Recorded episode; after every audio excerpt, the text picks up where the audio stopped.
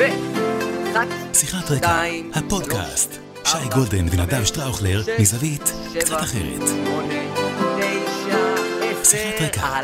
מתחילים. אהלן, שיחת רקע, פרק מספר 71. אני. נדב שטראוכלר, איתי פה. בקוקפיט. יאללה. בקוקפיט של Friday, Friday, חבל על הזמן, איזה שישי, אני מקווה שאנחנו מארגנים לכם פה שישי, שבת, מוצ"ש, כל אחד בזמנים שלו. שייקה, the one and the only golden, עם העיניים, כפרה עליך, עם המכות מההוקי והפוטבול. זה מדהים, זה, זה, יש, לי, יש לי דלקת עיניים שבוע, אני, מה לעשות, ככה זה עיניים בהירות בשמש המזרח תיכונית, זה לא מתכון טוב. עיניים ואחת- שלנו, אתה, העיניים שלנו. אחת לש... פעמיים בשנה יש לי את הסבב הזה, דלקת בעין וזה, ואני נראה כמו אחרי באמת קרב עם טייסון, וזה זה ממש, פשוט לא ייאמן. בוא נגיד. שלום למי, ש... למי שאיתנו, העוקבות והעוקבים שלנו, לא לפי סדר זה. רק שמות שאנחנו רואים פה, סנונית גרש הגדולה, אבי שור שהיה פה ראשון, אלאדין, אלאדין, עמי רמלה רדו, עינת סוויסה בלאיש, טליה עמר, שלום, איתן ברון היקר והאהוב, אה, קרלה ליטל כמובן, בוריס שמאי, אה, מיטל בצלאל, אה, לוי בי, פשוט לוי בי, טלי יוסף, רות לסקי, אורנה, אורנה גרנות, עוד, עוד אנשים, כל האנשים הטובים, דיוויד עקיב, אורלי טולדנו טורן, באמת, אנשים טובים, טובים, בן אודי, אנשים טובים, אחד, אחד, אחד, וכולנו פה, כולם פה איתנו. ונגיד אה, שמי שעוד איתנו, ותמיד עורך אותנו, מארגן אותנו, ואפילו יספיק לפני השבת לארגן את כל העניינים, לכל מי שבעניין לתפוס את זה לפני שבת, רני אשל. שייקה. כפרה עליך, מה המצב, אח שלי? אני בסדר גמור, אה, אני פשוט אה, אה, חשבתי הנה, גם על אני. שיתפתי, גם אני שיתפתי, תוך כדי שאני מדבר איתך. יפה. מאוד. אה, חשבתי על זה שהבולען, הבולען, ראית את הסרטון של הבולען הזה שהגיע לידיך? מה שהיה מטורף בעיניי, אני ראיתי כמה שניות, שכולם יושבים כאילו, נכון? זה נראה אני חושב שאף אחד לא. הבין מה קורה. אף אחד לא הבין, זהו, אף אחד לא לא הבין. אנשים לא עיכלו את ה... מה- אתה נמצא בבריכה, זה אירוע חברה כזה, הבנתי משהו. כולם יושבים, זה גם לא בריכה, זה, אתה יודע, מה- מה- מה- מהגיגיות האלה שיש קצת מים, ופתאום נפתחת האדמה כמו בסרטים. נפתחת פאקינג האדמה, באמת, באמת, כמו איזו תמונה תנכית כזאתי, נורא. ופשוט, עכשיו, תקשיב, זה אירוע טרור של הטבע. זה הרי, הרי, הרי באמת, ברוך השם, לצערי הרב, לא חסרים לנו דימויים מלחיצים ומפחידים בישראל. אנחנו קוראים בעיתונים איך לצערי אה, חלק מהיהודים פה מוצאים את מותם בדרך מאוד אכזרית. גרזנים, כדורים בראש, יש פה, יש פה מיטות אכזריות, וכאילו שהיה חסר לנו משהו לפחד ממנו, עכשיו גם לשבת בבריכה, ב- לשכשך באיזה, לא יודע מה, משטח אה, מזרון מים כזה, מה שזה לא יהיה, הופך להיות אירוע שאולי הוא מסוכן לחיים. זה- זה אה, באמת, יש לי אה, חבר, עמ- עמרי רוזנקרנץ. אתה מכיר את עמרי רוזנקרנץ? לדעתי יש שם איזה בטח, מתוק נכון? אה, מהחבר'ה של... מקסים. אה, בטח. בטח, בטח, מתוק. מקסים, ליגה. אה, ואתמול הוא כותב, אני ובריכות גמרנו. אתה, כאילו ש... כאילו שחסרות לנו סיבות לפחד במדינה, אז עכשיו, אה, יאללה. זה- כן, זה שואל אירוע... פליקס, אם הכל בסדר, לא הלכתי מכות, זה דלקת בעין, ואיך קוראים לזה, הטיפות ששמתי שרפו לי פשוט את האור קצת, אז אה, זה מה שאתם רואים. אז קודם כל זה באמת אירוע נוראי, ובאמת כליל אה, קמחי, אה, זיכרונו לברכה, זה פשוט אירוע מזעזע, אני קראתי מזעזע. עליו, ראיתי מזעזע. אדם שנראה כאדם מדהים, ראיתי שאוהדי. מכבי כתבו הודעה מאוד, הוא היה אוהד מכבי כנראה, ממש אה, זה, מזעזע. ממש מזעזע, איזה מוות, וואו, וואו. הגדרה, כן. תחת ההגדרה של מוות מיותר, אבל באמת מוות שאתה אומר, בן אדם הולך, משכשך, בבר... אפילו לא קופץ, לא תובע, לא התקף, כלום, פשוט לא יאמן, נורא, באמת, נורא, נורא. איזו אכזריות, איזו אכזריות, איזו נורא. אכזריות. אה, אנחנו אבל, אה, פה נדבר על הרבה מאוד דברים, חלקם אה, פחות, חלקם יותר, אה, ויש לנו פה כמה דברים מעניינים לדבר עליהם עוד אה, היום, גם לסכם את השבוע, גם אנחנו בערך בסוף שבוע הזה 100 ימים לבחירות, אה, זו נקודה רלוונטית בתהליך, אנחנו מתחילים אה, מה שנקרא לספור אחורה, אה, אז נדבר גם קצת על זה ועל עוד כמה אנקדוטות אה, מעניינות, אבל נתחיל כתמיד עם פרק החולצות, אתה...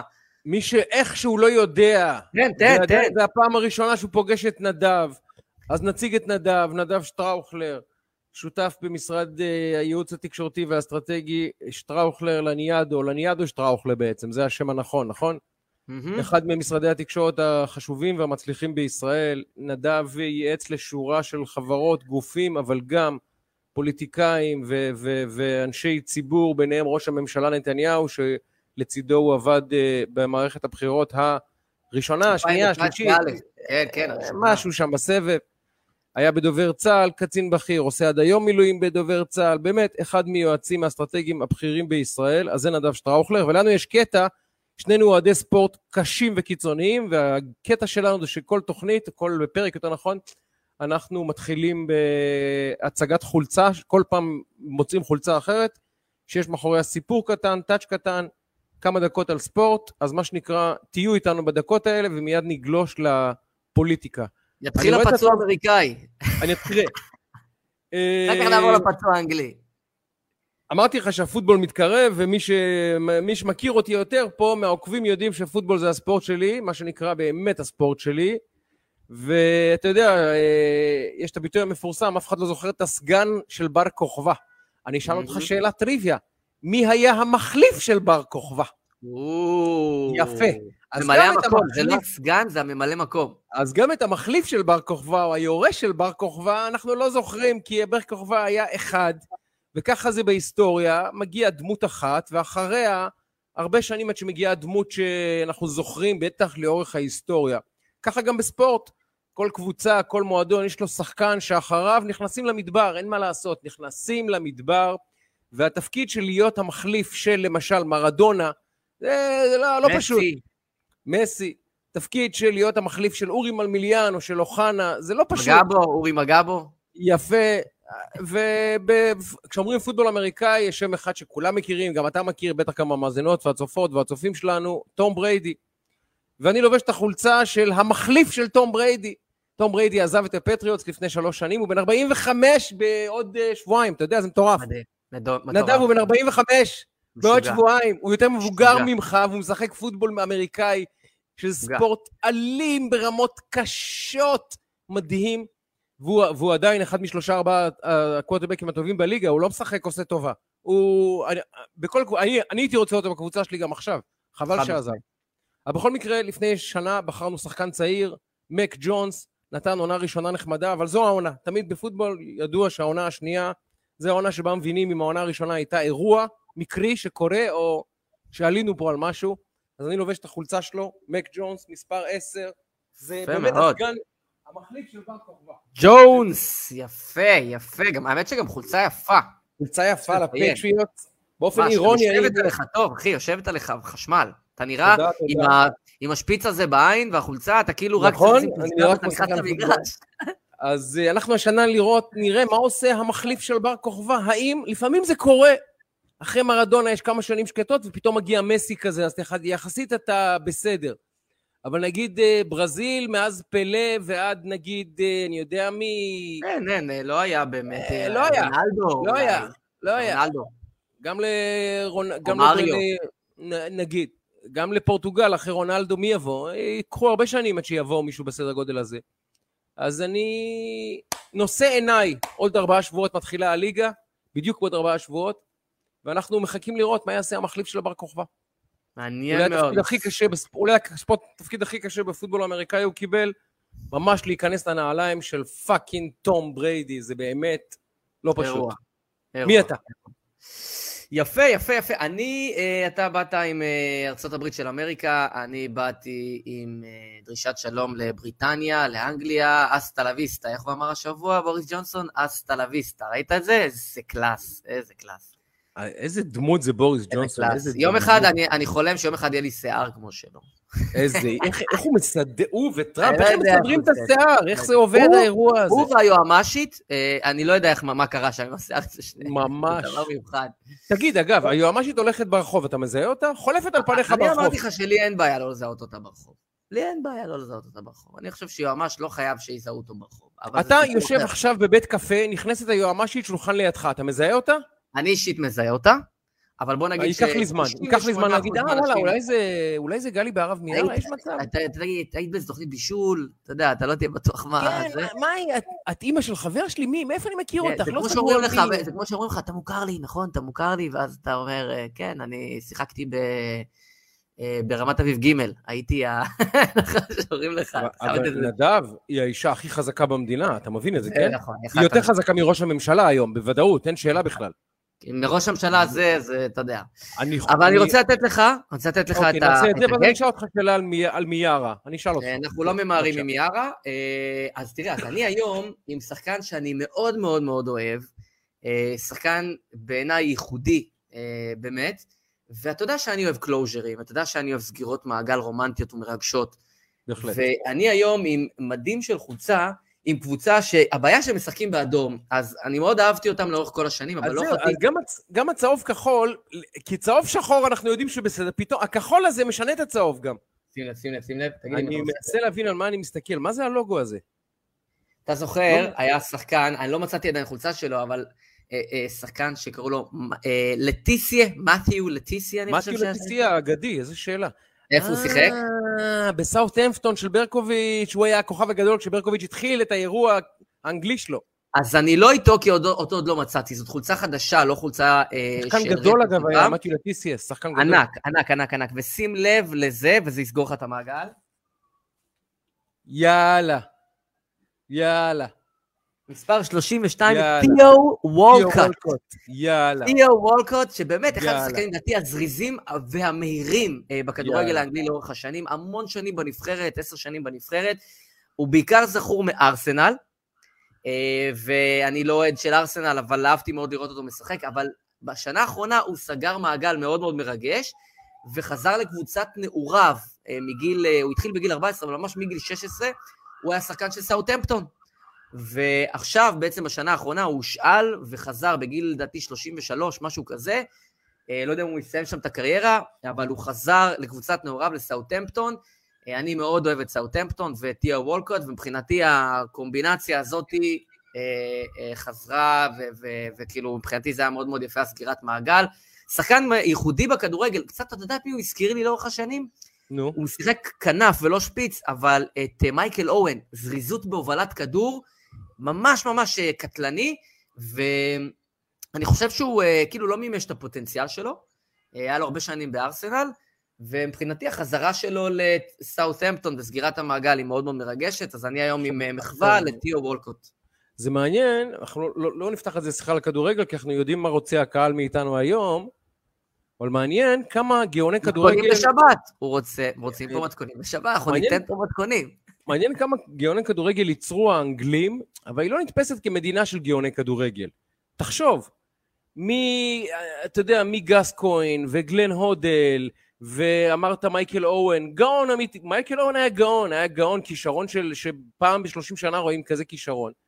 אבל איכשהו הכדורגל האנגלי נתפס, לא טכני, נורא נורא פיזי, לא מעניין. היו שם כמה גאוני כדורגל ממש נכון. לאורך השנים, גם יותר מוקדמים, סב, אה, סר בובי מור, בובי צ'רלטון, היה שחקן ענק, נכון. ענק, ענק, ענק. אבל אנחנו תמיד תופסים את הכדורגל האנגלי, אתה יודע, קצת נגרים כאלה. נכון, אבל... אה, אגב, הרוויחו את זה ביושר, אגב, כי יש שם המון נגרים לאורך השנים. אבל גם, אה, גם, גם, גם מתיו לטיסי, השחקן טכני, שתי רגליים, בעיטה, ראש, הכל יש לו. כדרור, נכון. הכל יש לו. ואיכשהו אנחנו תופסים אותם כ... אתה יודע, וויין רוני גאון כדורגל גם נכון, כן עם, הש... נכון. עם עודף משקל שלו, גאון כדורגל.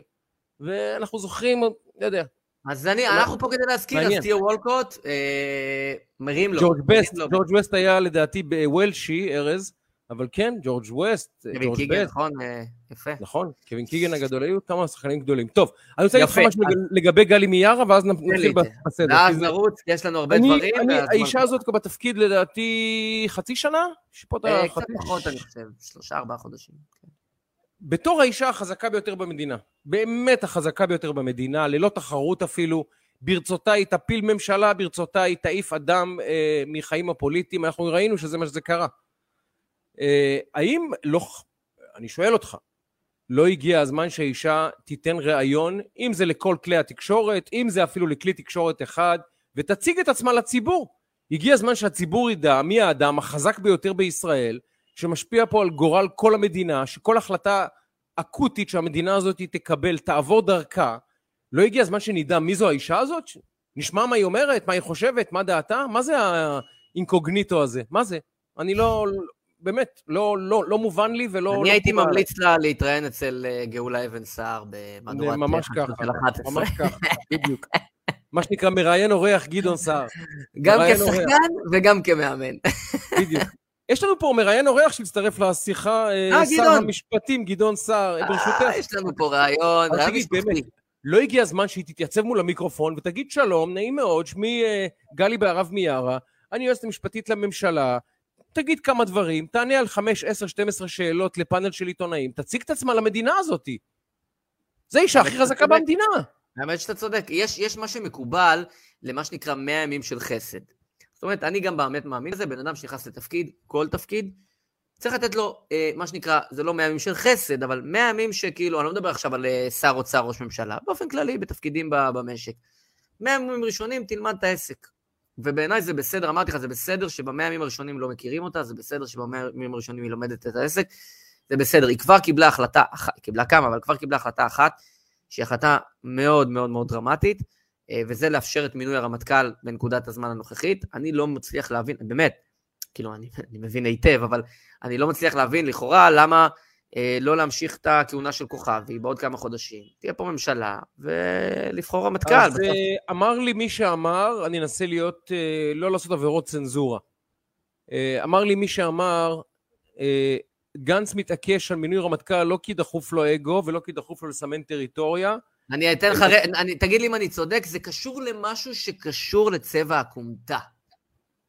לא, זה קשור למדינה שנמצאת מזרחית מאלינו, קוראים לה איראן. ושחלון ההזדמנויות לפעולה צבאית בין קרוב להיסגר לבין אולי נסגר כבר, אבל אנחנו שם. אנחנו קונה, אומר... ואתה קונה את זה. אני, אני, זה הטענה שגנץ השמיע, יש חלק חשאי לעמדה של משרד הביטחון שהוצגה. ומה הבעיה שאביב כוכבי, שימשיך את האירוע הזה עוד חצי שנה או עוד שנה? מה... כי הוא אומר, צריך עכשיו לבוא רמטכ"ל, ללמוד את התחום, לכנ... כש... אם וכאשר מי, מי שיחליט אה, להפעיל את צה"ל, הרמטכ"ל יצטרך להיות מי שמכיר את המערכת, שלא יהיה אפקט דן חלוץ. אבל. הרצי, אבל הרצי הוא, הוא בתפקיד של סגן, הוא בתפקיד כן, של... כן, אבל נדב, מי כמוך יודע, ואני ממש לא חושב שצריכים להחליף עכשיו את כוכבי, כן, אני איתך לחלוטין. אבל אני מנסה להיכנס לראש של גנץ, זה מה שאומר לי מי ש... דמות שמקורבת למע... למערכת הביטחון, נאמר, ושהיא, אין לה עניין פוליטי. אמרתי, תגיד, באיזה קטע? הוא אומר, תקשיב, אנחנו הולכים לתקוף באיראן בשנה הקרובה, אם הולכים לתקוף זה יקרה השנה, זה קורה השנה, זהו. אחרת נגמר החלון, זהו. וצה"ל צריך להיות מוכן אלף פעם לא רק לתקיפה באיראן, אלא גם להנחת היסוד שאחרי שתוקפים באיראן, דקה אחרי זה, מלחמה עם החיזבאללה, מלחמה עם חמאס, טילים מאיראן לישראל, מי יודע עוד איזה אירוע יש פה. נכנסים לאירוע ביטחוני מאוד מורכב, מאוד מאוד ארוך, מאוד, לא יודע אם ארוך, אבל מאוד מאוד מורכב, וצה"ל צריך להיות עם רמטכ"ל ששולט במערכת מאלף ועד תף, ורצוי לחשב עכשיו כבר שייכנס אדם לתפקיד, כדי שבעוד איקס זמן, נגיד כשתתחלף הממשלה, נרצה לפעול, שהרמטכ"ל כבר יהיה חזק בעניינים. זה, אני, זו הטענה. אני, תרשה לי, הטענה. תרשה לי אה, להציע אלטרנטיבה לטענה הזאת, שגם היא נשמעת מפי לא מעט גורמים. כן. בחיל האוויר נהוג, אה, אתה יודע שאם אתה היית טייס, יש המון אנשים שהם בנים של טייסים והם טייסים בחיל האוויר. זה קורה המון. אני לא נגד כן. זה חלילה. יש את התופעה הזאת, יש בן ממשיך וכן הלאה וזה. Uh, הדבר הזה נהוג גם בצנחנים, לי אין שום דבר נגד צנחנים, אבל אם אתה, זה כמו שאם היית במחנה, יש לך סיכוי להיות אה, ראש ממשלה, כאילו אנחנו רואים שזה הולך וזה, אם אתה היית צנחן, יש לך סיכוי דרמטית להיות מאשר כל יחידה אחרת רמטכ"ל. בני גנץ היה צנחן, הרצי הלוי הוא צנחן. Uh, בבחירה הוא כנראה, כך מסתמן, אני אופתע מאוד אם הוא לא יבחר בהרצי. עכשיו, בני גנץ היום שר ביטחון. אני חושב, פוליטית, שהסיכוי שלו להיות שר ביטחון או ראש ממשלה הוא גבוה מאוד. זה מה שאני חושב. יכול להיות גם שהוא לא יהיה שר ביטחון או ראש ממשלה. בממשלה הבאה אתה מתכוון. אני מדבר על הממשלה הבאה. עכשיו, הבא. הממשלה הבאה, היא תהיה עוד כמה חודשים, יהיה ראש ממשלה, אולי יהיה שר ביטחון אחר, והוא לא בני גנץ נגיד. למה לכפות עליו עכשיו רמטכ"ל שהוא יצטרך לעבוד איתו? למה? למה לקבל עכשיו את ההחלטה על משהו שהיא קדימה? ועם כל הכבוד לאיראן, ואין ספק שזה הדבר אולי הכי חשוב כרגע, זה מה שנקרא איום הייחוס. הדבר הכי חשוב למדינה. אה, אבל עם כל הכבוד לעניין הזה, אם לא היה רמטכ"ל ולא היה מישהו שנמצא עכשיו, הייתי אומר, בסדר, כוכבי היה פורש פתאום, בסדר, כוכבי לא אמר שהוא לא רוצה להמשיך. אם היו נותנים לו עוד חצי שנה או שנה, הוא יכול היה להמשיך, למה לא? חכה חצי שנה, קבל החלטה. אני לא, לא, אני מסרב לקבל את הטיעון הזה של איראן. כאילו, לא כי זה שקר, לא כי, אתה יודע, אני, אני גם חושב שתקיפה או לא תקיפה, זה יכול לקרות מחר, יכול לקרות מחר, עוד שנה, יכול לקרות עוד כמה שנים, יכול היה לקרות, זה לא קרה, כרגע זה לא קורה, וגם אם זה יקרה, זה לא שהרצי או מישהו אחר לא יוכל להיכנס לתוך התפקיד הזה, וזה לא שאי אפשר שכוכבי ימשיך עוד חצי שנה או שנה, לא יודע.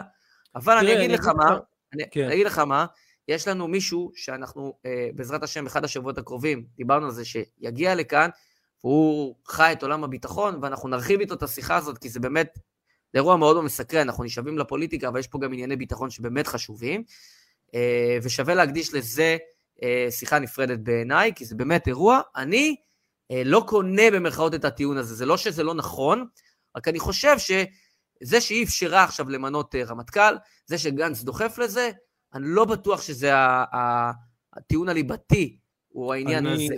אני, אני מסכים שציבורית וגם חוקתית וגם בהיבט של משילות, זה לא נכון, זה לא תקין, זה לא ראוי. אני מסכים, אבל אני אגיד לך למה אני פחות מוטרד מזה. כי בסופו של דבר אתה יודע ואני יודע.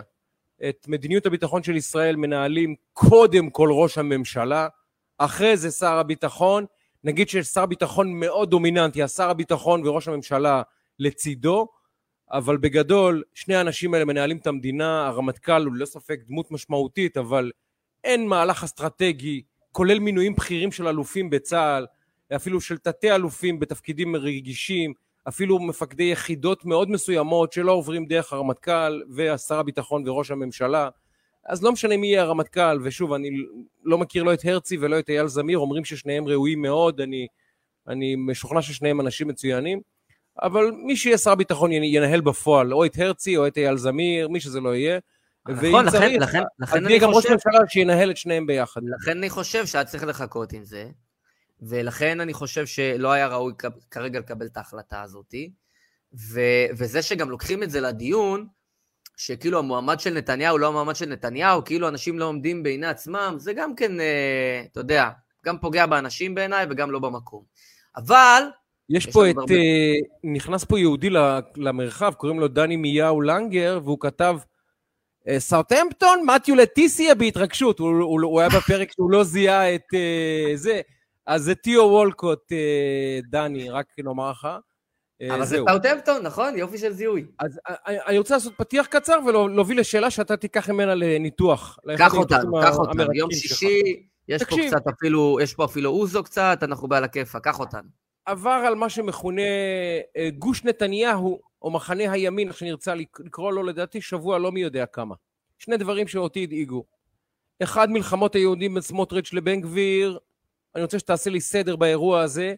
האם שני אלה לוחצים על כפתור ההשמדה העצמית? אה, לא משנה מאיזה סיבה. אה, ובסופו של דבר יפגעו במחנה, ויפגעו, אה, ויפגעו ב, ב, גם במחנה וגם בקולות של הסכמי עודפים וכן הלאה וכן הלאה. תסריט, יש שם הרבה תסריטים מדאיגים מאוד בפיצול של שני אלה. אה, עוד נדבר על מפלגת אה, נועם ומה אה, חלקה במשחק הזה בכלל. דבר נוסף, אנחנו קוראים שאולי אגודה ודגל התורה ירצו לחדש ימיהם כקדם ולרוץ בנפרד. זאת אומרת שאולי גם החרדים האשכנזים מתפצלים לנו עכשיו לשתי שתי, אה, מפלגות. עוד הקרנה על הסכמי עודפים, עוד הקרנה על קולות שעשויים ללכת לאיבוד, ודיברנו על זה, אתה אומר את זה מ-day one. זה בחירות של 40, 50, 60 אלף קולות, על זה יפול, יפול ויקום הבחירות האלה. ואנחנו משחקים באש, נדב, זה שבוע מאוד לא טוב למחנה, אני חושב, פוליטי. תעזור לי לעשות סדר, אתה מסכים איתי עם ההערכה הזאת שהשבוע הזה שבוע לא טוב? אני, קודם כל אני מסכים. אמ, אז יש פה כמה סוגיות ונגלוש בין גושים. אה, לכתחילה, מי שעוקב פה אחרי הפוד, אני אה, דיברתי על זה לפני משהו כמו שלושה, ארבעה שבועות. לגבי קמפיין לפיד על, אה, על אה, בן גביר. קמפיין לפיד על בן גביר, ואנחנו רואים שזה, שזה מחזיק מים. זאת אומרת, האסטרטגיה של לפיד, לבוא לדבר על בן גביר, בן גביר, בן גביר, בן גביר, לכתחילה הייתה כאילו, אוקיי, להוציא מאדישות את האנשים שלו, הרמה השנייה הייתה להצמיד אותו לנתניהו ולהראות שהוא קיצוני וכו' וכו', אבל האירוע שהוא מתחת הגלים התת-קרקעיים, שזה האסטרטגיה וזאת התבונה הקמפיינית, היה אה, לבוא ובעצם לחשק את בן גביר.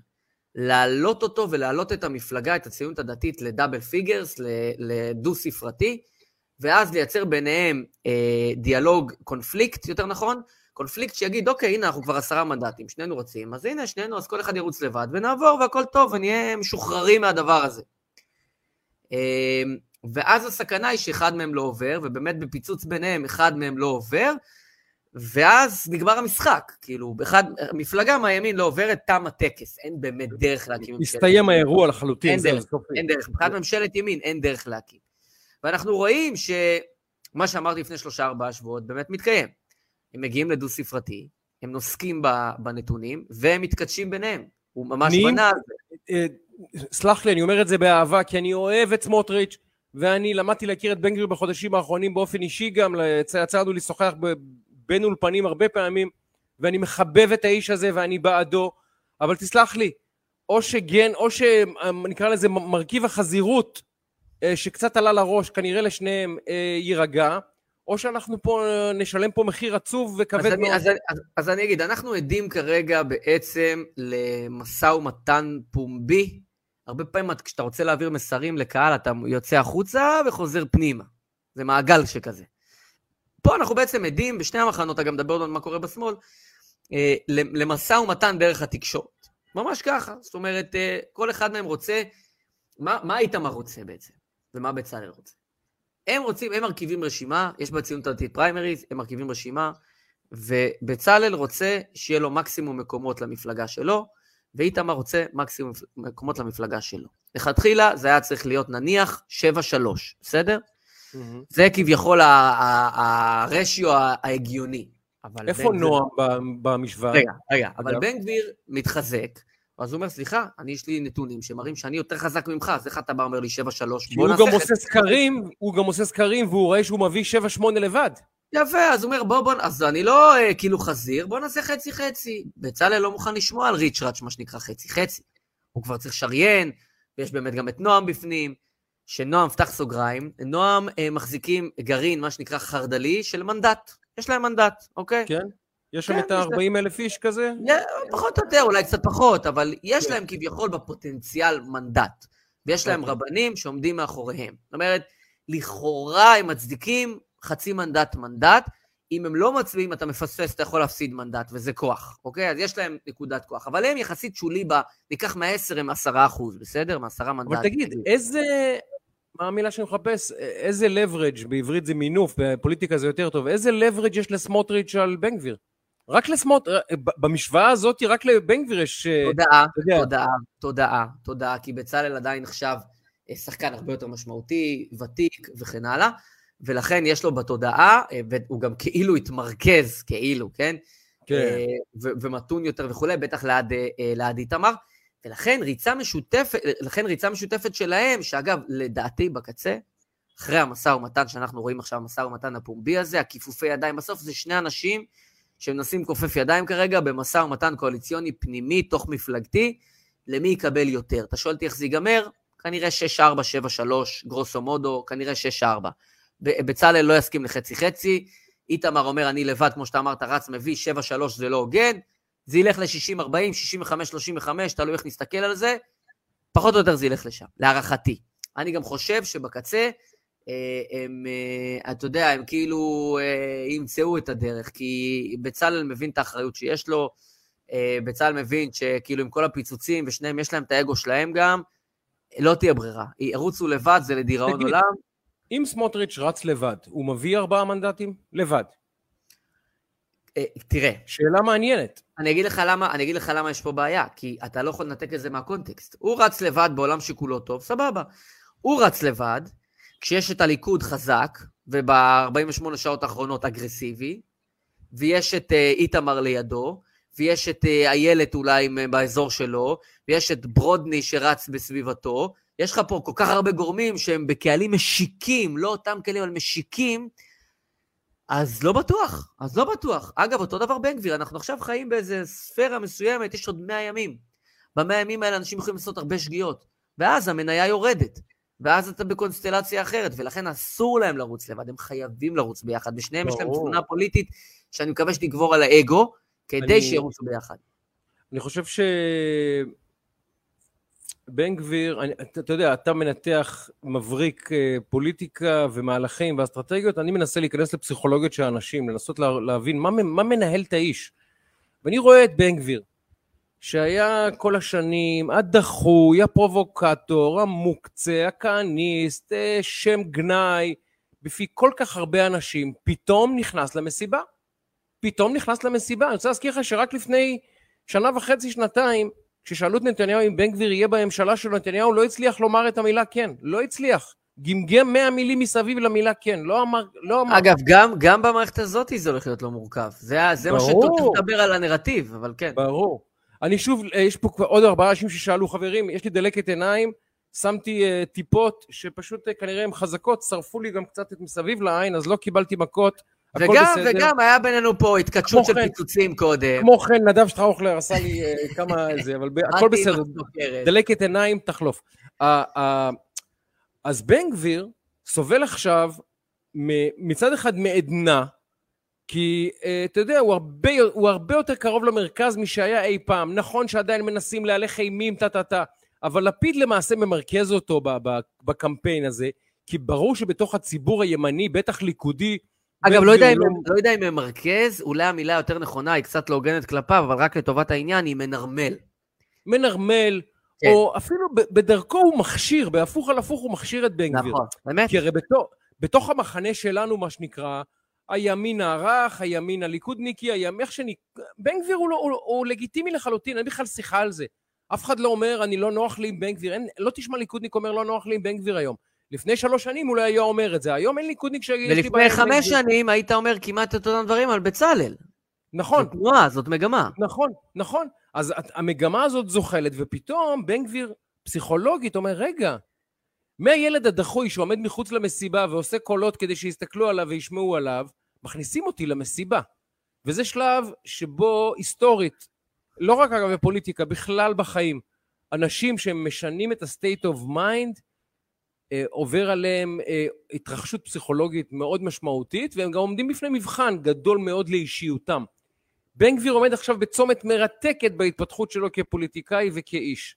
האם הוא יעשה את המהלך שעשה סמוטריץ' ויזחל לאט לאט לתוך המרכז, ויום אחד הוא יהיה גם מיניסטר ויצטלם כמו מיניסטר, וזה יהפוך אותו ליותר מרכזי, או שהוא, או שהוא יגיד, לא, לא, אני בן גביר, המותג זה בן גביר, אני חייב להיות בן גביר, אין ברירה. זה המותג. הוא יהיה בקונפליקט מאוד מעניין, כי לוותר על בן גביריותו, מה שנקרא, עלול להחליש אותו פוליטית ועלול לפגוע במותג. מצד שני, המותג של הילד הרע לא יכול להתקיים באמת בתוך המיינסטרים הישראלי ולהתקדם פוליטית. אז הוא במלכוד מסוים, שממש עכשיו אנחנו רואים אחד, מה, אחד מהביטויים שלו בקונפליקט הזה עם, אה, עם סמוטריץ'.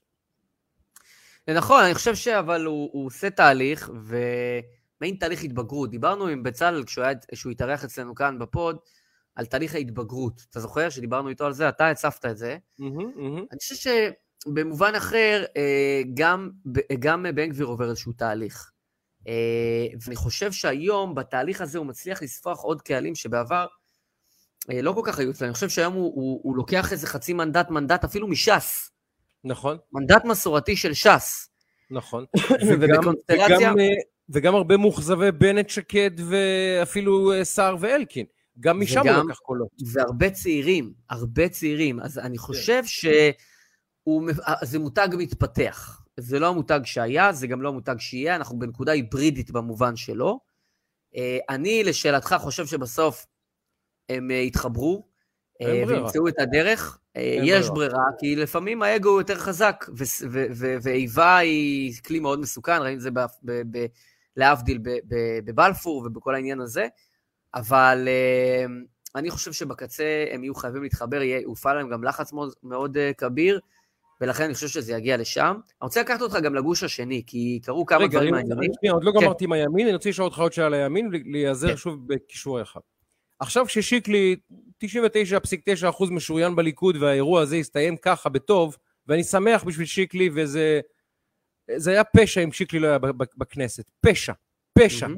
בושה. כתם על 119 האחרים, אם שיקלי היה בסוף מחוץ לכנסת אחרי, הש... אחרי האירוע הזה. אז אני שמח בשבילו, אבל נוצר בעיה, נוצר, נוצרה בעיה. אה, אני מאלה שטוענים שמוכרחים שיהיה בית לאנשי ימין, לא יודע איך להגדיר אותם, ימין רך, ימין אליטיסטי, ימין חמוד, ימין, אה, מה שאתה רוצה לקרוא לו.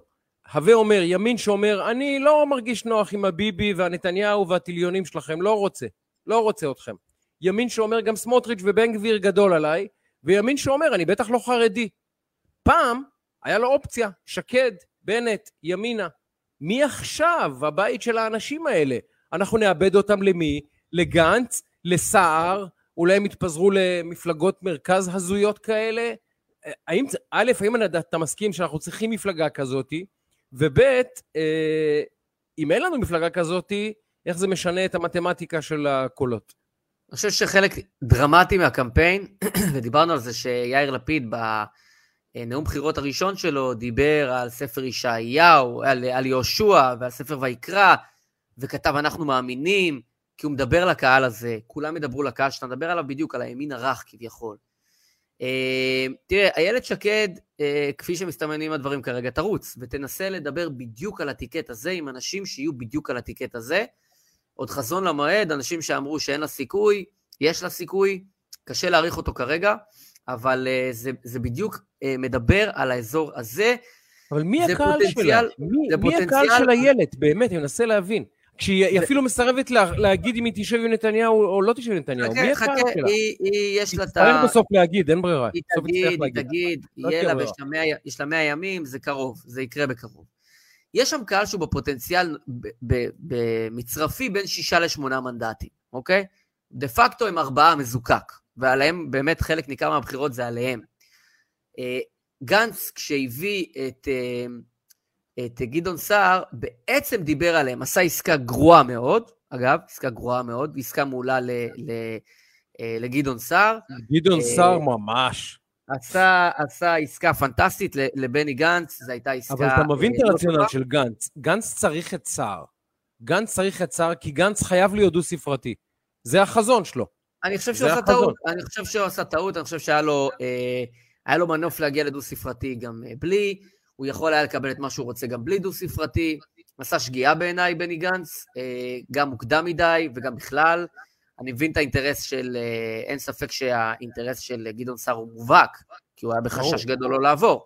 אבל מהצד של בני גנץ עשה שגיאה, גם מלכד את עצמו, גם אה, מסגר את עצמו. שחקן שיכול היה לרוץ על כל המגרשים, עכשיו הוא בבעיה, ויצטרך לאמץ את הנרטיב של אה, גדעון. אבל הימין הרך הזה שאתה מדבר עליו, אה, הוא יצטרך ללכת לאנשהו. הבחירות הן בין היתר על, ממש על הקהל הזה, כמו שאתה הבחנת ונכון. אחי, זה מאה אלף איש. זה מאה אלף אה, איש, שאם כן, הם מתפזרים, אם הם הולכים לאיבוד אצל איילת שקד, שאלוהים יעזור לנו. שאלוהים יעזור לא לנו, והיא לא והיא לא עוברת. היום היא לא עוברת, אבל אתה יודע, כאילו היום אנחנו, 100 ימים זה המון זמן. כן. ואם תעשה בחירות נכונות ותגיד את הדברים הנכונים ותיקח מנהיגות ותעשה מהלכים נכונים, יש לה פוטנציאל לעבור, ואז אם היא כמעט עוברת, נתניהו יהיה בבעיה. כי אם היא כמעט עוברת, היא חייבת לעבור. כי אתה לא יכול שיתבזבזו המאה אלף קולות האלה. ואז אתה בקונסטלציה אחרת לחלוטין ממה שאנחנו מדברים היום בעוד 100 ימים. ולכן, אה, יש, לה, יש לה מנוף. אז לא הייתי פוסל את האירוע הזה לכתחילה. ואתה צודק, הבחנת בדיוק את הקהל, שעליו באופן די משמעותי יהיו הבחירות האלה, עליו ועל, ועל אלה ש... על האדישים, מה שנקרא, אלה שלא הלכו לבחור. אז, אה, אז, אז, אז יש פה תהליך, יש פה קהל שכולם אה, לוטשים עיניים עליו, ואתה תראה איך כולם אה, מדברים אליהם ומנסים למשוך אותם. ובמק... ובעניין הזה גנץ עשה טעות, כי אני חושב ש... אה, שהוא, שהוא לא יוכל ללכוד אותם במובן של להחזיק כאילו את תקווה חדשה ולהגיד, הנה, אני, אני איתכם. דווקא לפני תקווה חדשה היה לו בעיניי יותר סיכוי להביא את האנשים האלה, והסיכוי פחת כשהוא הביא אותם, ולכן עשה שגיאה אסטרטגית. אני חושב עושה שהוא עשה, הוא עשה את זה מאוד מוקדם, שלב נכון. מוקדם מאוד בקמפיין, וזה אסור לצאת בהודעות כאלה שלושה חודשים לפני הבחירות, כל המומנטום הולך לפח, אנחנו זוכרים את רון חולדאי, את נכון. הפדיחה הזאת. הישראלים. אה, זה, היה, זה, היה, זה היה מביך, זו מפלגה שתוך, בחודש אחד הי- היו, היו שלטים על עזריאלי, הבחירה היא ביבי או חולדאי, וכולנו גיחכנו. חודש אחרי זה כבר חולדאי פרש מפוליטיקה. זה היה, מ- חודש אה, לקח לו. הפוליטיקה הארצית, כן. אה, כן, הבנת, חודש עדיין- הוא אחרי. עדיין אה, מנהיג מדינה. זה פשוט... תשמע, אני רוצה, אגב, אפרופו מנהיג מדינה, תכף נעבור לשמאל, פשוט הרמת לי לבולה על על משהו לא קשור, אבל כן קשור. אני כן. חייב לתת לך שיחה שהתקיימה פה אתמול בערב. בבקשה.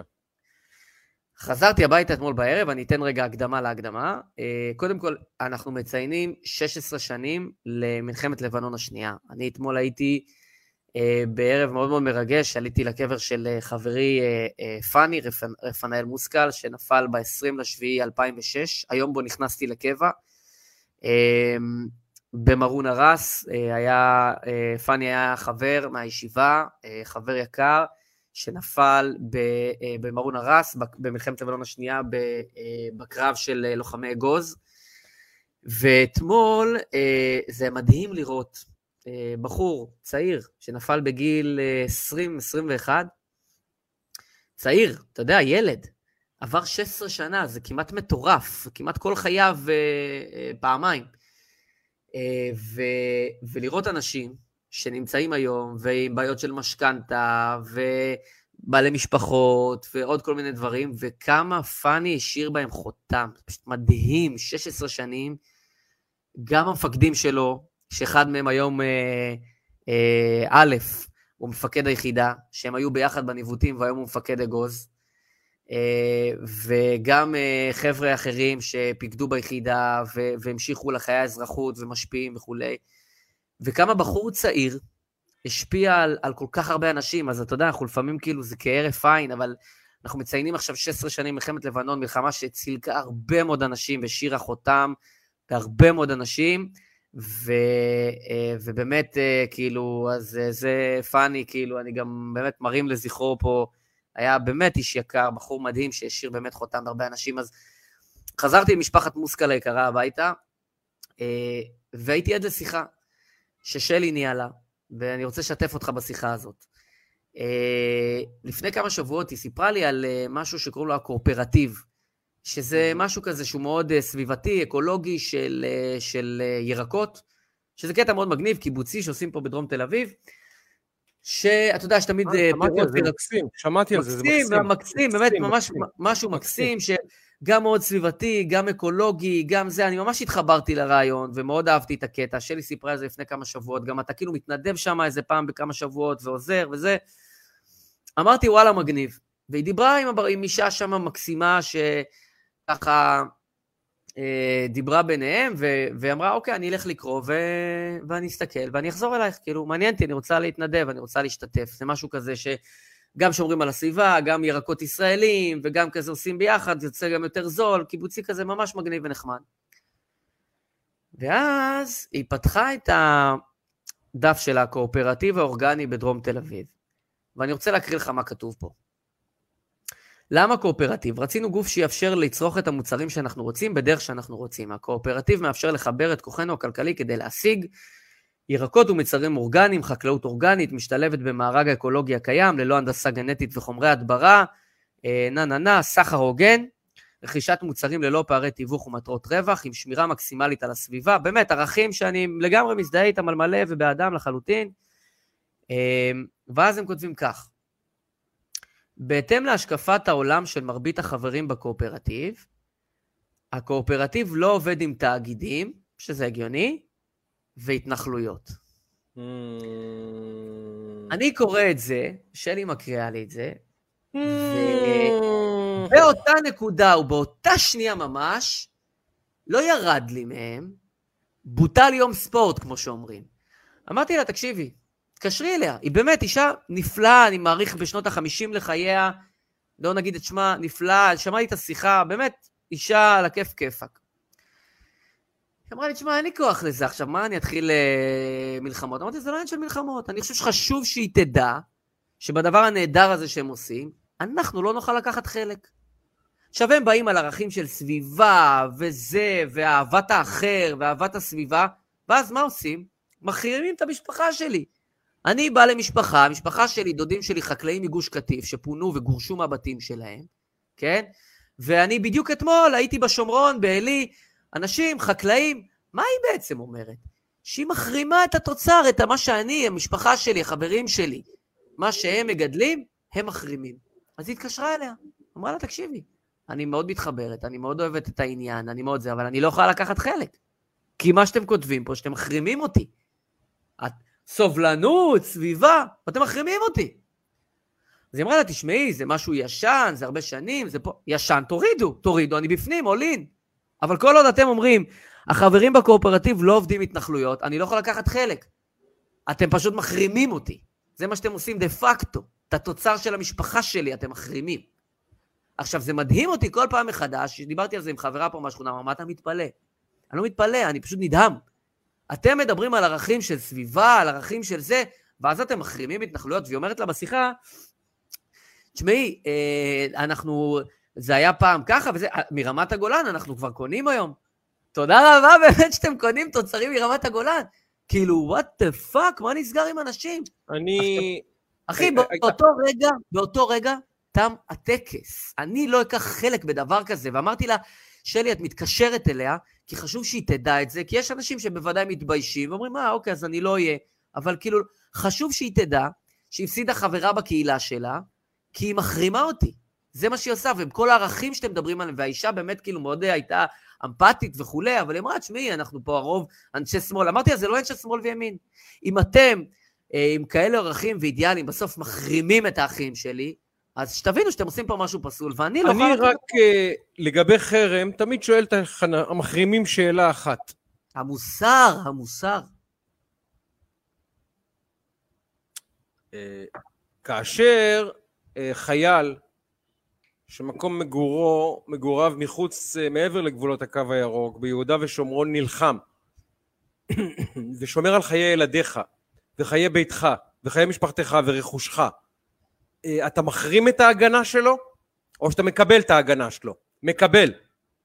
כאשר אנחנו, אה, חברינו, אחינו, משלמים מיסים, שמצטרפים לעוגת המדינה הזאת, ומשמשים פה לתשתיות, לחינוך, לבתי חולים, ללא יודע מה, אתה מחרים את הכסף שלהם? לא מחרים, נכון? לא מחרים, אוקיי. אה, כאשר אתה מגיע לבית חולים, ויש רופא, שמה לעשות, לא עלינו, בחר לגור מעבר לקו הירוק, את הטיפול שלו אתה מחרים? לא מחרים. אז החרם הוא חד צדדי. אתה מחרים אותם, אבל את הטוב שלהם אתה מוכן לקבל. זה ברמה אחת של צביעות שחייבים להתייחס אליה. דבר שני שאני שואל, אין בעיה, אתה רוצה להחרים? בוא, בוא נפתח את נושא החרמות בשמחה. בשמחה נפתח. למשל, האם אתה מחרים אה, יישובים אה, ערביים שבהם, בח... יש, אני לא זוכר את שמו של היישוב, קראתי את רשימת היישובים שבהם היו מספר מעשי הרצח אה, הרב ביותר נגד נשים. נגד נשים. בישראל יש יישוב, אני לא זוכר את שמו, לא רוצה לפגוע חס ושלום בטעות לומר שם שיפגע במישהו. אה, יש יישוב שרק בשנה האחרונה נרצחו בו 20 נשים. ובמשך שני העשורים האחרונים נרצחו בו מעל 250 נשים. אתה מחרים את היישוב הזה? לא, למה? למה אתה לא מחרים אותו? למה אתה לא מחרים אותו? נרצחו שם 250 נשים ב-20 שנה. אתה מזדהה עם זה שאלימות נגד נשים היא תופעה מטורפת ומגונה שמוכרחים לשים לה סוף בצורה אלימה? איך תדכא את היישוב הזה? איך תגרום לאנשים שלנו לשנות את דרכם אם לא תחרים? אתה לא מחרים. אז ההחרמה היא סלקטיבית. אתה לא הולך להחרים את מפרי ה... את, למשל את הבדואים בדרום, ששודדים שם קרקעות ובונים שם דונמים של בנייה לא חוקית. זה אתה לא מחרים, זה בסדר. אתה לא מחרים אה, אה, אה, אה, יישובים שמהם יוצאים פושעים, שמהם יוצאת הסתה, שמהם יוצאים עבריינים, אה, יישובים שלא משלמים מס בישראל, אנחנו יודעים שיש יישובים שאין בהם מס. המס לא חל עליהם, החוק הישראלי לא חל עליהם, הם לא תורמים למדינה, הם רק לוקחים מהמדינה. אותם אתה מחרים? אתה לא מחרים, רק התנחלויות. למה? למה? איך זה עובד ההחרמה הזאת? אז אם אתה מחרים, בוא נתחיל לעשות רשימה של מי שצריך להחרים פה במדינה הזאת. יש כמה שצריך להחרים. אם אתה כזה איש מוסר, אם אתה לא אדם שאומר, אם אתה טהור, אם אתה קדוש, יש אנשים קדושים בשמאל, הם קדושים. נדב הם קדושים. כן. זה לא אתה ואני בני תמותה. גם מבינתי, אני, מה קטונתי? קדושים, זה לא, זה לא אני ואתה נדב, אנחנו לא, אנחנו בני אדם, אנחנו... בני תמותה אנחנו, בקטנה. אה, אדוני ברא אותנו עם פגמים, הם נבראו מושלמים. מושלמים. אז אם אתם קדושים, ואתם המוסר עליון, וה, וה, והנאצלות שלכם נשגבת, והערכים שלכם הם שמימים, בואו, בבקשה, אדרבה. אז המתנחלים, מכל מי שאתם מחרימים בחברה הזאת, בשבט הזה ובגיאוגרפיה הישראלית שלנו, מצאתם רק קבוצה אחת להחרים? זהו, זהו. אז חברים, אתם צבועים. אתם צבועים. אין בעיה, תחליט. אה, אתם אומרים, אני, אני מתנגד לכיבוש, בסדר גמור. זה הדבר היחיד בישראל שאתה מתנגד לו, שראוי להחרמה? רק זה? זה הפשע היחיד בישראל שאותו אתה מחרים קולקטיבית, את כולם. למה חרם זה חמור? כי זה קולקטיבי, הוא לא מפריד. הוא לא מפריד בין תינוקת בן שנה לבין אה, אדם בן 35, הוא לא מפריד בין משפחה עם תשעה ילדים לבין אה, חייל אחד, הוא לא מפריד, מפריד בין אף אחד, הוא מחרים את כולם. נכים, עיוורים, ילדים, זקנים, אה, אנשים שמשרתים ותורמים ובטלנים וכלומניקים, את כולם הוא מחרים, ללא הבדל. אז אם אתה מחרים כזה חרם גורף, קבוצה שלמה, אז בוא נדבר על קבוצות בישראל, אחי, בוא, בוא, בוא נפתח את זה. תמיד אני אוהב לדבר עם חברי השמאלנים, למה דווקא מתנחלים? בסדר גמור, אני, אני איתך, יאללה, מחרימים מתנחלים. זה הקבוצה היחידה בישראל שצריכים להחרים? שהיא פורעת חוק, שיש בה דברים קשים ולא מוסריים? באמת, היחיד בישראל, אין שום דבר אחר בישראל, רק זה. אז די עם הצביעות. אי אפשר לשמוע את זה, אי אפשר לראות את זה, אי אפשר לקבל את הטיעונים האלה, הם לא מוסריים, הם לא ערכיים, הם לא כלום. אחי, זה פשוט קישוט אופנתי. נדב, בקבוצות שבהן הם מסתובבים, זה קישוט להגיד אני מחרים התנחלויות, ואני מחרים מוצרים שיוצרו בהתנחלויות, זה קישוט. זה מה שזה. זה קישוט, זה איפור, שתדע שאני שמאלני, אני מתאפר יפה, וככה תדע שאני שמאלני. אבל אין מאחורי זה אמת, אין מאחורי זה ערכים, אין מאחורי זה מוסר, אין מאחורי זה צדק, אין מאחורי זה רצון לתיקון, לשינוי, שום דבר. אופנה, קישוט, סמל סטטוס, צבועים, ואני ברשותך אה, בז להם. באמת, בז לאנשים האלה, עם כל אז- בז להם. אז היא אומרת. לשלי, אז היא אומרת לשלי, תקשיב, יש, אה, יש דברים אה, יותר חשובים. יש, היא אומרת לה, נכון, יש דברים יותר חשובים, אז למה אתם מחרימים? אמרתי לה, אנחנו לא יכולים לקחת חלק בדבר כזה ולא ניקח חלק בדבר כזה, ואני מגנה את זה, ועד שכל עוד זה קורה... אגב, הזדהיתי עם הכל, רציתי להיות חלק. אני לא יכול להיות חלק בדבר כזה, ולא נהיה לעולם חלק בדבר כזה. פשוט, חבל. פשוט. חבל מאוד, ואישה מחרימים. נחמדה. אגב, אישה נחמדה, היא אמרה לי, צריכה להעלות את זה להצבעה בקור... בקואופרטיב. אמרתי לה, איחלתי לחייל בהצלחה.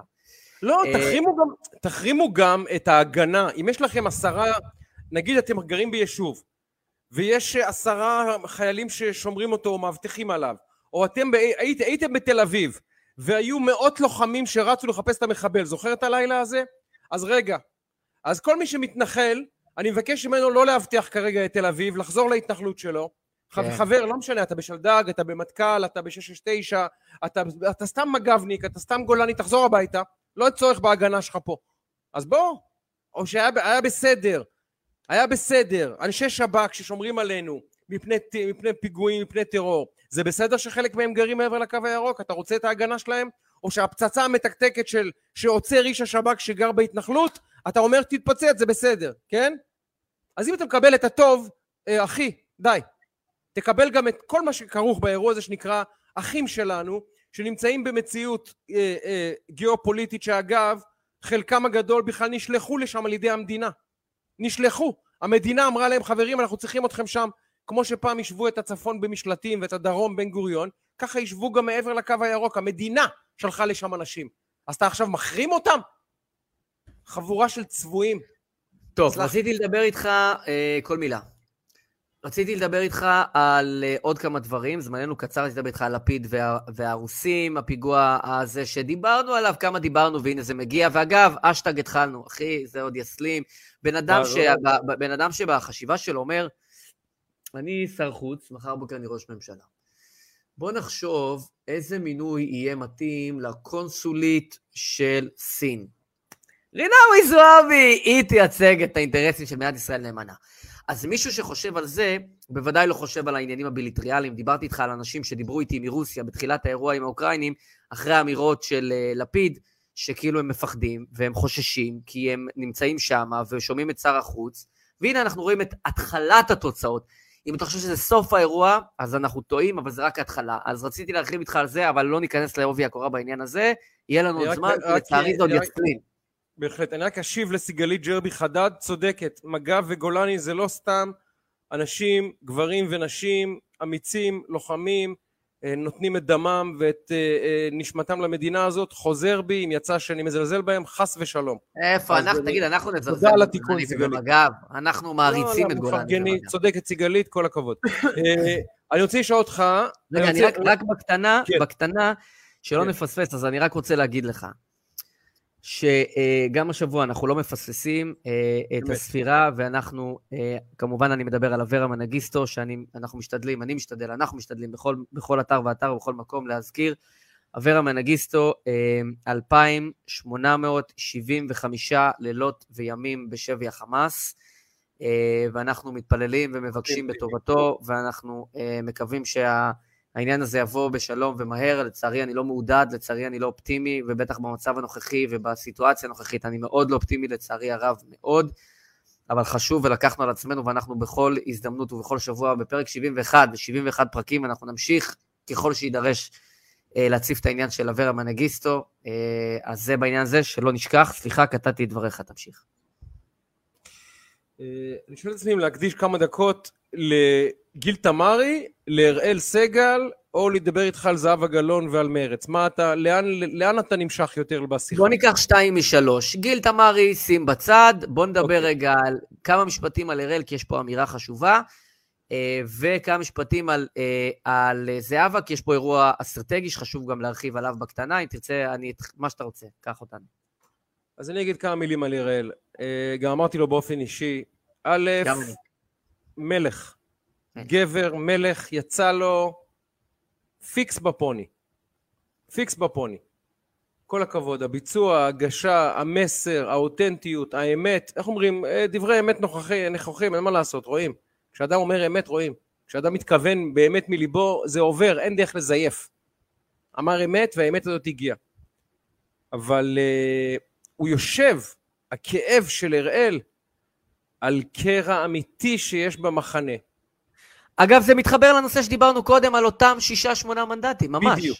על ה... אני אקנה אותם ליפסקינדים, אה, לא כשם גנאי לליפסקינד, גם בזמן הם- כשליפסקינד כתב את המאמר, שהיה מאמר שבי באופן אישי פגע.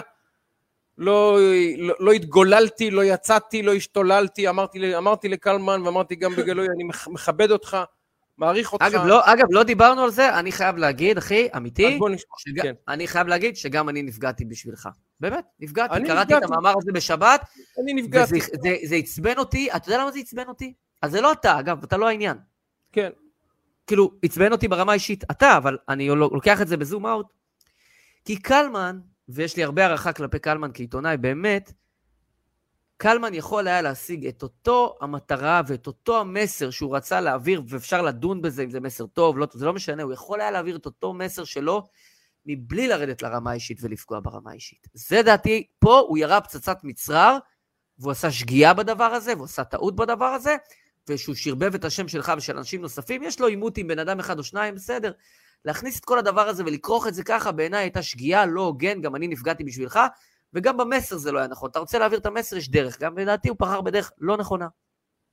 מה שמדכדך אותי זה, וזה אפקט בנט, האימוץ של הרטוריקה, הרי את המאמר הזה ציטט אהוד ברק, במאמרו המזעזע, מי שקרא בשישי שעבר בידיעות אחרונות. אה, בואכה אנטישמי עוד רגע, אגב. מאמר שאין לתאר שהוא פורסם, ראש ממשלה כתב אותו לשעבר, לא יאמן מאמר ממאמרי ההסתה הקשים שקראתי הרבה שנים בעברית, באמת. אגב, אגב, סליחה שאני באגב, אגב, אגב, אגב, כן. אבל, ונחזור לעניין, כי זה חשוב ונגיע גם לאראל, אבל תשים לב רגע משהו לגבי אהוד ברק, אוקיי? אהוד ברק, אני, באמת, אני מצדיע לו ברמת, ה- ברמת ה, ה, ה, השיטה, אוקיי? אני מאמין גם בשיטה. אהוד ברק מגיע בשתי פאזות. ואהוד ברק, ואני גם מאמין בזה באופן אישי, הוא בטכניקת הבליץ. מתי הוא לא בא בשוליים? מתי הוא בא ונותן בליץ, מאמר בעמוד 2 בידיעות אחרונות וראיון בערוץ 2 בערב, ואחרי זה... באיזה... הוא, הוא, הוא, הוא נעלם וחוזר, אתה שם לב? הוא נעלם וחוזר. זה, זה טקטיקת הבליץ. מתי הוא מגיע בשתי אה, פאזות. שים לב לזה, ותשים לב שאני אומר לך את זה, אתה תראה שזה אמיתי. או כשהמצב קשה מאוד, וחייבים, להתעוד... וחייבים לייצר אמירה, או כשהוא מרגיש מומנטום. אלה שתי המקומות, כל שאר הזמן הוא עובד מאחורי הקלעים. הוא בא לפני הקלעים בשתי פאזות, או כשהמצב קשה מאוד וצריך לזעזע, כי חייב שינוי, והוא חושב שבכוחו לעשות את זה, זה לא משנה אגב אם זה נכון, או כשיש מומנטום אדיר לשמאל והוא, והוא נותן את הפרס. שים לב לזה. לא במצבים האלה, לא תמצא אותו, הוא מאחורי הקלעים. ותשים לב לדבר מרתק נוסף עם ברק, אם כבר פתחת את הפה עליו, פתחת את ה... לא את הפה, את הפתיל אה, שיחה עליו, אני אגיד עליו שני משפטים.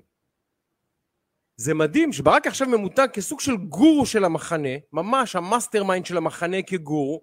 מצד שני, לפני שנתיים, כשהוא חובר לסתיו שפיר ומנסה לייצר, אה, לתרגם את זה ל, ל, למושבים בכנסת, הוא מתרסק.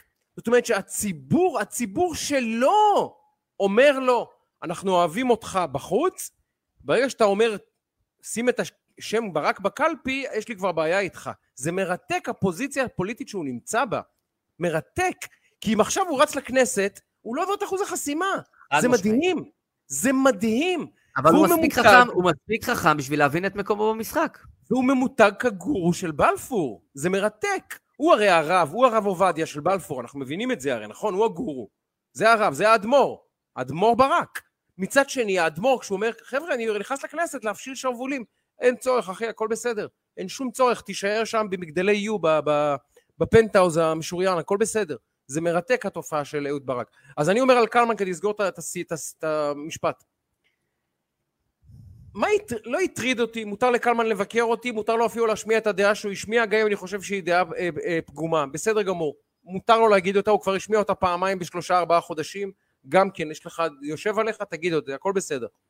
אבל אחי, אתה משתמש ברטוריקה של אהוד ברק, ברטוריקה של ברק כהן, ברטוריקה של סדי בן שטרית, ברטוריקה של, של, של זהבה גלאון, ברטוריקה של אביעד גליקמן, אתה משתמש ברטוריקה שלהם. מילה במילה. זה אותם טקסטים, נדב, זה הדהים אותי. אותם שמות תואר, אותם כינויי גנאי, אותם האשמות, שמה, הרי, הרי זה, מה ש, זה מה שאכזב אותי בקלמן. גם כתבתי לו, כמובן לא טרח אה, להשיב, כתבתי לו אישית. אמרתי לו, קלמן, אנחנו מנהלים פה מאבק משותף, אנחנו לא מסכימים על הרבה דברים, אבל המאבק משותף.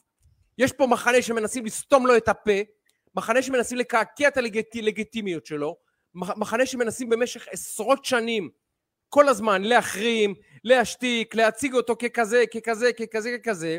עכשיו היום עושים את זה לביביסטים, אתמול עשו את זה לך כמתנחל, קלמן. אתה היית, אותו חרם, אותו תנועת חרם מחרימה היום ביביסטים, מחר מתנחלים, מחר מתנחלים שוב, ואז ביביסטים שוב. הם, הם לא מבדילים בינינו באמת, קלמן. עכשיו זה ברמת הניואנס. ואתה חוצה את המחנה ומשתמש ברטוריקה שלהם. זה רטוריקה של הסתה ושל חרמות, זה מה שזה היה. שזה מה שפגע בי ואכזב אותי. מעבר לרמה האישית שאני מכיר את קלמן, ובאמת אחי, באמת אחי, סיפרתי לך את הסיפור מאחורי הקלעים מה היה? לא. ספר את הסיפור מאחורי הקלעים. תן אני אה, עולה... שיחת רקע בכל זאת, לא? שיחת כן. רקע. עולה אצלי לשידור ב-14 ברדוגו, הוא עולה כל, אה, כמעט כל יום לשידור, עשר דקות רבע שעה, נותן פרשנות פוליטית. ברדוגו תאהב, לא תאהב, הוא אדם מעניין, אדם מעניין, יש לו פרשנות, שוב, תאהב, לא תאהב, אדם שתמיד מציג משהו, שאתה אומר, אוקיי, מעניין, מעניין, mm-hmm. לפחות תסכים. גם אם אתה לא אוהב את ברדוגו. בסדר, עולה ברדוגו. אני אישית, אני יש לי דווקא האמת שעשינו פאנל לפני איזה כמה שבועות יחד, היה מרתק. אני מחבב את ברדוגו האיש, אבל בסדר, לא, לא, אני, אני מכבד גם את מי שלא מחבב אותו ואת דרכו, בסדר. אבל... חוץ מזה שהוא מכביסט, הכל בסדר. כן, הוא, הוא במרחב, הוא בשיח, עולה אצלי, אז קיצר, עולה אצלי ברדוגו לשידור, מדבר על uh, איזשהו מאמר של ארי שביט שפורסם במקור ראשון, וקורא למקור ראשון אה, הארץ עם כיפה, ואומר, תראה את חגי סגל, שהיה אה, אה, לפני שנה ארכי טרוריסט ומוקצה, והיום הוא יקירו של השמאל. ואז אני אומר, כן, איזה קטע מוזר זה שחגי סגל, שבאמת לפני שנה היית אומר לאיש שמאל חגי סגל, היה אה, באמת שם על עצמו מיד שריון, היום כולם אומרים הכל בסדר, חגי סגל הוא דווקא סבבה, הוא נחמד, אותם אנשים שלפני שנה אמרו לך פושע ומחבל, היום אומרים שאתה נחמד. אחרי כמה שעות, כותב לי חגי סגל, הודעת וואטסאפ, ארוכה, יפה, מנומסת, באחת ההודעות וואטסאפ, אתה חושב שאני חופר אחי? יותר ארוך מפוסטים שלי. 3,000 כן. מילה, לזכותו, כתב יפה, כתב מנומס, כתב מנומק, אין לי מילה רעה עליו. והוא אמר לי, אחי, רק ברשותך, אה, עליי, אני לא שמעתי על עצמי אפילו לא מילה אחת, שאני חביב על חבריך בשמאל. אמרתי, אתה יודע מה? אם אתה מרגיש שאמרתי דברים שהוציאו דיבתך רעה ושפגעו בך, אני מחר אעלה לשידור ואתקן. וכך עשיתי, נדב. כך עשיתי. אני למחרת עולה, עולה לשידור ואומר, אתמול אמרתי על חגי סגל דברים שהיו אה, לא נעימים ולא נכונים, ואני מבקש לתקן את דבריי ולהתנצל. נאמר בשידור. נאמר בשידור. ואני כותב לו גם... אתה יודע איך קוראים לזה? נו? אינטגריטי מקצועי. אינטגריטי מקצועי. ואני כותב לו גם, אה, אני כותב לו גם חגי, אני מקווה ש... אני מקווה ששמעת את ההתנצלות, אם לא אני מעדכן אותך, אני שמח על הדיאלוג בינינו, מבחינתי הסתיים האירוע. sure enough, אני מגלה ביום שישי התכתבות שלי עם, אה, עם מצטט ליבסקינד את הטקסט שכותב לי חגי סגל. אני אומר, באמת אחי? על חגי סגל לעצמי, אני אומר, באמת אחי? הלכת לקלמן להראות לו את מה ששלחת לי, ולא סיפרת לו שהתנצלתי אחרי זה בשידור, ומחלתי? מחלתי על העוון הזה? אתה לא, אתה, אתה לא מספר לו את החלק הזה?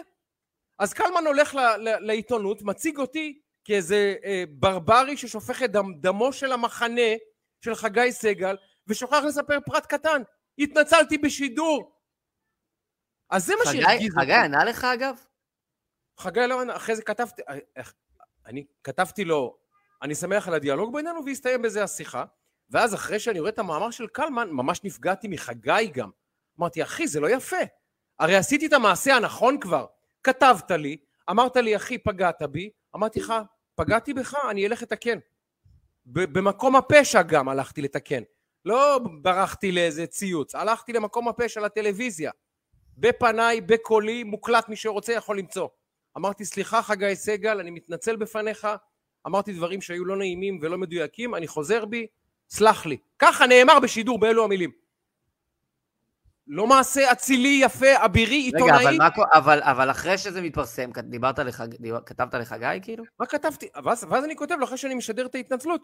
אה, שידרתי היום התנצלות, אני מקווה שראית, ואם לא, אה, אני שמח בכל מקרה על הדיאלוג בינינו, וזהו, יותר לא דיברנו.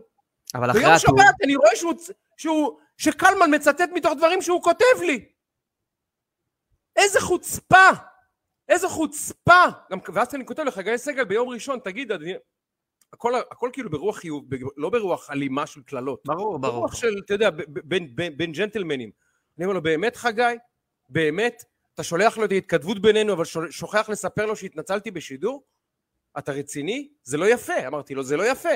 אתה שטוען שאני עשיתי עבודה לא רצינית בזה שאמרתי דברים בלי שבדקתי, שולח לקלמן חצי עבודה? כדי מה להרוויח? וזהו, זו הייתה התכתבותנו, קלמן לא טרח לענות לי, אני מאוד התאכזבתי. חגי השיב לך אגב אחרי כל לא, לא, הדבר לא, הזה? לא, לא, לא השיב לי. מאוד התאכזבתי ממנו. מאוד התאכזבתי ממנו. באמת, אני לא מכיר אותו. אני לא אזהה אותו ברחוב אם אני אראה, אני אזהה אותו מתמונות, אבל אני לא נפגשנו מעולם. אני נפגעתי ממנו באופן, אה, אתה יודע, ג'נטלמני כעיתונאים, כשני גברים נפגעתי. מקלמן נפגעתי ברמה האישית, כי קלמן יש לנו שנים רבות ביחד. עבדנו באותו עיתון, הייתי סגן העורך שלו, נתתי לו גב בהרבה מקרים אה, עדינים וסיטואציות שאני והוא יודעים, אז אחי, אחי, אחי, אחי, באמת? אז זה... ואתה משתמש באותה רטוריקה שמשתמשים עליי כל הצייצני שמאל ש- שהפכו אותי ל- ל- ל- למה לא הפכו אותי? לפושע נגד האנושות? אתה משתמש ברטוריקה שלהם, קלמן? כשאתה לא מבין אה, שאהוד ברק מצטט אותך אחרי זה? אם אהוד ברק מצטט אותך ומשתמש בך כרפרנס, זה אומר, אחי, שעשית משהו לא בסדר. משהו לא בסדר במחנה שלנו, עשית אותו. אם אהוד ברק נתלה בך, זה אומר שהמסר שלך עבר בצורה שהוא לא היה צריך לעבור. העברת את המסר, אולי, אולי, אולי רצית להעביר מסר, אבל העברת מסר אחר לחלוטין ממה שהתכוונת להעביר. וכמובן שהשמאל הישראלי, שלא לא צריך לחפש סיבות, השתמש בטקסט הזה של קלמן כקרדום לחפור בו במשך שבוע. הנה ההוכחה, הנה ההוכחה. אפילו קלמן ליבסקין, אפילו ימנים, אפילו מתנחלים, אפילו חובשי כיפה, אפילו אנשים שהלכו עם נתניהו כל השנים, אומרים עכשיו על הביביסטים מה שאני בן כספית אומר. אז בבקשה. אז אם אתה משרת את בן כספית ואת אהוד ברק, קלמן ליבסקין, אז אה, אוי ואבוי לכולנו. אוי ואבוי לכולנו. אז, אז קודם כל, אני רוצה להגיד שני דברים. אחד, אני מאוד גאה בך, אחי, ועל הדרך. באמת, גאה בך מאוד, אחי, וככה צריך לנהוג. וכל אחד יבחר איך שהוא מחליט להתנהל. ואתה, בהחלט. קודם כל, אתה לא עשית שקר בנפשך, והלכת עם האמת שלך, והיית יותר הוגן ממה שהכי הוגן שניתן. fair enough, אחי. אנחנו צריכים ללכת לישון בשקט בלילה ולדעת שעשינו את מה שאפשר. כל אחד איך שהוא מתנהל, בסדר גמור. בהחלט. אבל זה מחבר אותי לעניין של אראל. ואראל, קודם כל הוא חבר הרבה מאוד שנים. אה, אני מאוד אוהב אותו. הוא אדם, באמת, אחד האנשים עם הלב הכי ענק שפגשתי. פשוט לב ענק. אה, ישבתי איתו לא אחת, והוא אומר דברים שהם בנימי נפשו עד לכדי בכי במה שהוא מאמין. כאילו, זה בן אדם שפיו וליבו שווים, אבל על מלא מלא, ואנשים לא יודעים כמה דברים הוא עשה וכמה דברים הוא עושה. אמת. וגם אראל, אגב, יש אנשים שאוהבים אותו, לא אוהבים אותו, אפרופו מה שאמרת להבדיל על ברדוגו וכולי. אראל זה בן אדם שפיו וליבו שווים, לב ענק, ואיש שעושה המון המון המון. וידען גדול, חכם גדול. ואינטלקטואל ברמות. אינטלקטואל אמיתי. אחד, אני חושב, אני מציע לכל אחת... אדם מבריק, מבריק, מבריק. אני באמת מציע לכל אחת ואחד שבא לו ובעניין, נחזור לפרק שהיה, אה, שאירחנו פה את אראל, נכון, והיינו נכון, אתה ואני נכון. ואראל, אחד, כי שניכם אנשים, באמת, מבחינתי, אינטלקטואלים ברמות הכי גבוהות שיש, והיה פרק מרתק, ממש, אה, מדהים.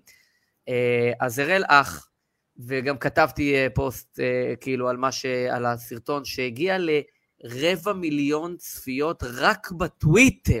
רבע מיליון אז, צפיות. אז אני אספר לך, ששים ו... לב, יש סרטון של ערוץ 14 שיתף, הוא הגיע כבר ל-60K. אראל, מישהו גזר את הקטע ונתן לו את הקטע בלי ערוץ 14, אלא רק, כאילו, דרך אראל, הוא הגיע לבד ל-15. זאת אומרת, יש, ועוד לא, המון זה, סרטונים זה, זה 400, 500 אלף איש. הוא הגיע לחצי מיליון לדעתי, זה לא הערכה מזעז, הערכה קרובה למציאות, כנראה. אני כתבתי שזה משול לכ-15% רייטינג. אגב, כתבתי גם, אפרופו לתקן, כתבתי זה 15% רייטינג, ואולפן שישי בסוף שבוע האחרון היו 5.2% רייטינג, כי כך קראתי במדרג של העין השביעית. ואז שלחו לי כמה אנשים ותיקנו אותי, אמרו לי, לא נכון, אתה טועה. זה, זה, זה, המדגם הזה שהעין השביעית עושים, זה היוון לא נכון של הנתונים. לאולפן שישי היה 11.4 ולא 5.2.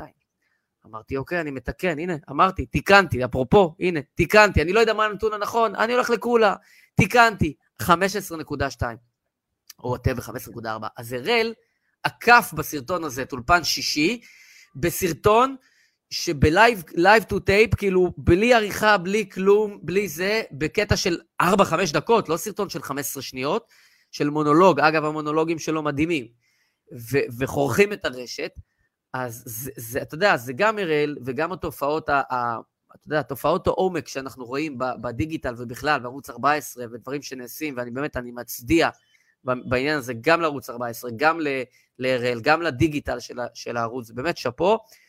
ו, ו, ויש פה גם סוגיית עומק, לא סתם הרבה מאוד אנשים נכנסו, כי יש פה סוגיית עומק באמת בין מה שהוא דיבר על הימין הביביסטי, הליכודי, לבין הימין, ה... אמרת ליבסקינדי וכולי, ברור שברשיו, במושגים, זה 9-2, כאילו מבחינת המספרים, אבל... והוא בא ובעצם מי שלא ראה את הסרטון ואמר, אחים אנחנו, אנחנו באים מאותה אידיאולוגיה, אנחנו באים מאותו מקום, ונכון שיש ריבים, יש זה, אבל תנמיכו את הלהבות. ואני מתחבר אליו, ואני גם מתחבר לקריאה הזאתי, ואני חושב ששנינו גם, גם בנרטיב של הפודקאסט הזה, אנחנו שמה. אה, ובאמת צריך להרגיע את העניינים וכולי, אז אני מצדיע להראל במובן הזה. אני רוצה להספיק איתך ברשותך עוד לא, אני חייב, שאלה, אני חייב שאלה בהקשר הזה. Okay. אתה באמת ראש ענף ציונות דתית, בטח בפודקאסט ובכלל מומחה גדול בעיניי. אתה, מר... היום דיברתי עם סגל ברדיו, ב... ברדיו תל אביב. הוא אמר לי, אה, אה, עשיתי את הסרטון על רקע זה שאני מרגיש תנועה גדולה של מה שנקרא בנטיסטים הביתה, אבל יש חשדנות של מה שמכונה ביביסטים נגד בנטיסטים, וזה הסיבה למתיחות שיש כרגע במחנה, כי הרבה בנטיסטים רוצים לחזור הביתה, ואנחנו אומרים להם, חבר'ה, אה, לא בוטחים, לא שכחנו, לא סלחנו, לא יודעים מי אתה. א', האם אתה מרגיש שיש תנועה באמת של בנטיסטים בחזרה למחנה, הנקרא לזה של הליכוד, או יותר נכון גוש נתניהו נקרא לו, וב', האם באמת אתה אה, מרגיש שיש אה, דם רע אמיתי עמוק בין שני המחנות, והאם אה, זה, זה משמעותי באמת? אמ, בוא נתחיל בשאלה, האם התנועה שלי, יש תנועה של בנטיסטים בחזרה למחנה, לגוש נתניהו, להבנתך? קודם כל, אני חושב שהמונח בנטיסטים הוא מונח, אה, הוא, הוא, הוא, קודם כל זו תופעה שולית. בואו נשים את זה רגע בפרופורציה הנכונה. הליכוד מקבל היום 35 מנדטים, מיליון ומשהו איש. אה, הבנטיסטים שאתה מדבר עליו זה כמה עשרות אלפי אנשים במקרה הקיצוני. אז רק שנשים את הרשיו בין מאות אלפי אנשים לבין כמה אלפים, אולי עשרות אלפי אנשים. רק שנהיה בפרופורציה. ועדיין, אה, אלה אנשים, גם אראל אמר, אלה אנשים שבאמת אה, כאילו נמצאים וגם בשיח וכולי, לא רבים, אוקיי? די, די מעטים. אבל עדיין, הציונות הדתית ידעה רוב השנים לשמור על אחדות שורות מסוימת, והיום הציונות הדתית גם נפרדת בין חרדלים ללייטים, או כל מיני שמות שתקרא להם כך ואחרת. אני חושב שאנשים שהלכו עם בנט, והוא גם אראל מת, מתאר את זה יפה, אומרים, אתם הבנתם שעשיתם טעות, זה בסדר לטעות, גם באתם ממקום טוב, בסדר, אבל כאילו, ת, תקעו על החטא, תחזרו הביתה, לא משנה איך אתה קורא לזה. אני חושב שעדיין יש אנשים שאתה יודע, זה קשה להם, והסיטואציה קשה להם. אני לא חושב שמדובר בהמון אנשים, קודם כל. אני חושב שאראל חי בטוויטר הרבה יותר ממני, ובטוויטר זו תופעה הרבה יותר נפוצה מאשר ברחוב. אני חושב שבבתי הכנסת, אה, הרוב המוחלט של האנשים, גם אלה שהצביעו לבנט, מכים על חטא במידה מסוימת, אה, והם לא שם היום. אני חושב שהם מבינים את האירוע. זה באמת מתי מעט, שאם בנט היום היה רץ, היו עדיין מצביעים לו מהבית כנסת. אתה מבין מה אני מתכוון? זה כבר מתי מעט. ועדיין זה כואב, זה קשה, זה לא פשוט, וכן יש איזושהי מחלוקת פנימית, וכן גם בתוך הליכוד, כנתפסים, יש כאילו אנשים שהם מאוד ביביסטים, ואנשים שהם ליכודניקים, כאילו של הליכוד של פעם. ואני חושב שקרתה גם איזושהי תנועה של הרבה אנשים מהמפד"ל, שהם היום מצביעי ליכוד. אה, והדואליות הזאת מייצרת חיכוכים, ויש פה איזשהו חיכוך. אני חושב שאראל נגע ממש בעצב הרגיש, ברגש, בסנטימנט. האם זה משהו ענק בהיקפים מטורפים? אני לא חושב. האם הייתה תנועה לכיוון מסוים ועכשיו יש תנועה לכיוון אחר? כן. ועדיין זה לא בא לידי ביטוי רק בקלפי. זה משהו קצת יותר מורכב, בעיניי סוציולוגי, לא רק אלקטורלי, שהוא מורכב כי הציונות הדתית עוברת איזושה, איזה פאזה ושונות ו- ודיאלקט ודיאלוג פנימי מורכב מאוד בין המקום של הרבנים והמקום של מובילי הדעה ומובילי הדעה שהשתנו ומובילי הדעה שזזו. כי ינון מגל רץ עם נפתלי בנט, כאילו אני לוקח אותו סתם כמישהו שהוא כסמן, כבן אדם אולי המוביל ביותר היום בטוויטר בישראל, או בין המובילים, והוא מוביל דעה חד משמעית, תאהב, לא תאהב, כן יאהב, זה המצב. ואגב... ינון רץ ו... עם בנט, והיום הוא, אני, אתה יודע... אני לא, אני, לא, אני לא עוצר אותך, רק אגיד משפט. זה יושב על מה שדיברנו אז על סמוטריץ' ובן גביר. גם נכון. סמוטריץ' התבגר. גם, גם מה שנקרא הציונות הדתית התבגרה. התבגרה, והיא הפכה עכשיו לגורם מרכזי במיינסטרים הישראלי. שקד, בנט, לטוב ולרע, הם במיינסטרים. לטוב ולרע. הם לא מוקצים, הם היו מוקצים לפני חמש, שמונה, עשר שנים. מוקצים, המתנחלים המשוגעים האלה. והנה עכשיו, זה... הציונות הדתית עוברת אירוע מרתק. כי מצד אחד היא נכנסה למיינסטרים. היה fucking ראש ממשלה עם כיפה בישראל, והמדינה המשיכה, כאילו כלום. כן. זה אומר שעברנו מס, עברנו מהלך. עברנו מהלך, נכון שחבל שככה זה נגמר עם בנט, אבל עברנו מהלך היסטורי, תרבותי, חברתי, מרתק. והציונות הדתית, אני חושב עכשיו, וזה החלק מהקרע, לא יודעת לעכל את היותה, אתה יודע, בשר מבשרו של המיינסטרים הישראלי כבר. זה עדיין, אתה יודע, רגע, אני מתנחל, אני קיצוני, אני בשוליים, או שאני שלטון, ואני מיינסטרים, ואני כל עם ישראל חברים. הם בקונפליקט מעניין בתוכם, אני חושב. צוד, יש פה מורכבות, ואנחנו, באמת, זה, זה תנועות של, זה לוחות טקטונים, זה באמת, זה תנועות מאוד מאוד מורכבות, עדינות, לא אבל, אבל דיברנו על זה קצת בעבר, זה דברים מאוד משמעותיים שמתקיימים, וגם תזכור שיש אנשים שהם מצביעי מפד"ל בעבר, והם חסרי בית היום, הם לא יצביעו לבצלאל ולבן גביר, הם לא יצביעו. הם גם לא בהכרח מוצאים את עצמם בליכוד. באמת, לאיפה הם הולכים? לגדעון סער? למי הם הולכים? לגדעון הם גם לא ילכו, ולכן הם כרגע בוואקום. ולכן הם כרגע בוואקום, ו- ו- וזה אירוע. ולכן אראל נגע בנקודה לא סתם, זה קיבל כזאת אינטראקציה, אנשים מזלזלים, אה, הנה, הוא בא לעשות שלום, עכשיו הוא בא ומבקר, אז הוא בא חזרה לריב, כל מיני צייצנים. לא, הוא נגע ב... קודם כל, אראל מדבר מדם ליבו, אחד. שתיים, הוא נגע בנקודה מאוד חשופה. אני כחובש כיפה ובא מהעולם תוכן הזה וכולי, אין ספק שהוא נגע בעצב מאוד רגיש, הוא, הוא יבוא לידי ביטוי אלקטורלית במערכת הבחירות הזאת, אבל זה הרבה יותר גדול ממערכת הבחירות הזאת, זה באמת משהו סוציולוגי עמוק. ויהיה מדהים לעקוב אחרי זה, כי, כי זו באמת סוגיה, כי זה המון אנשים גם, זה הרבה מאוד אנשים, יש הרבה מאוד חבר'ה צעירים, שגדלו במשפחות כאלה, והם, אה, אתה יודע, הם, הם, הם מגבשים זהות בימים האלה, זה גם נקודה. תגיד, המפדל, המפדלניקים של פעם, הפועל המזרחי, שאני רואה אותם עכשיו, אני עכשיו ברמת גן מתגורר עם אחי, יש לנו פה שכונה, אה, שכונת הבילויים, כולם שם זה הארדקור מצביעי מפד"ל, אני רואה פה וריאציות על זבולון המר, כן. ממש אלפים, אנשים מבוגרים, 60, 70, 75, 80, שהם המפד"ל של פעם, למי הם מצביעים היום? Uh, הרבה לליכוד, הרבה לנתניהו לליכוד, אין ספק. Uh, והרבה במערכת הבחירות האלה החליפו מפלגות, עד כדי uh, כחול לבן. לא נגיד יש עתיד, אבל עד כדי. Uh, חלק uh, אפילו אולי לבצלאל, וחלק אני חושב שהם undecided, מה שקוראים. הם לא, לא קיבלו החלטה עדיין. ו- ואני חושב שהם, uh, בגלל זה, בגלל זה המפלגות מבינות שבגלל שהם חלק משמעותי ב-undecided, בבלתי מחלטים, ב- לא קיבלו החלטה, עושים עליהם עבודה מאוד מאוד משמעותית.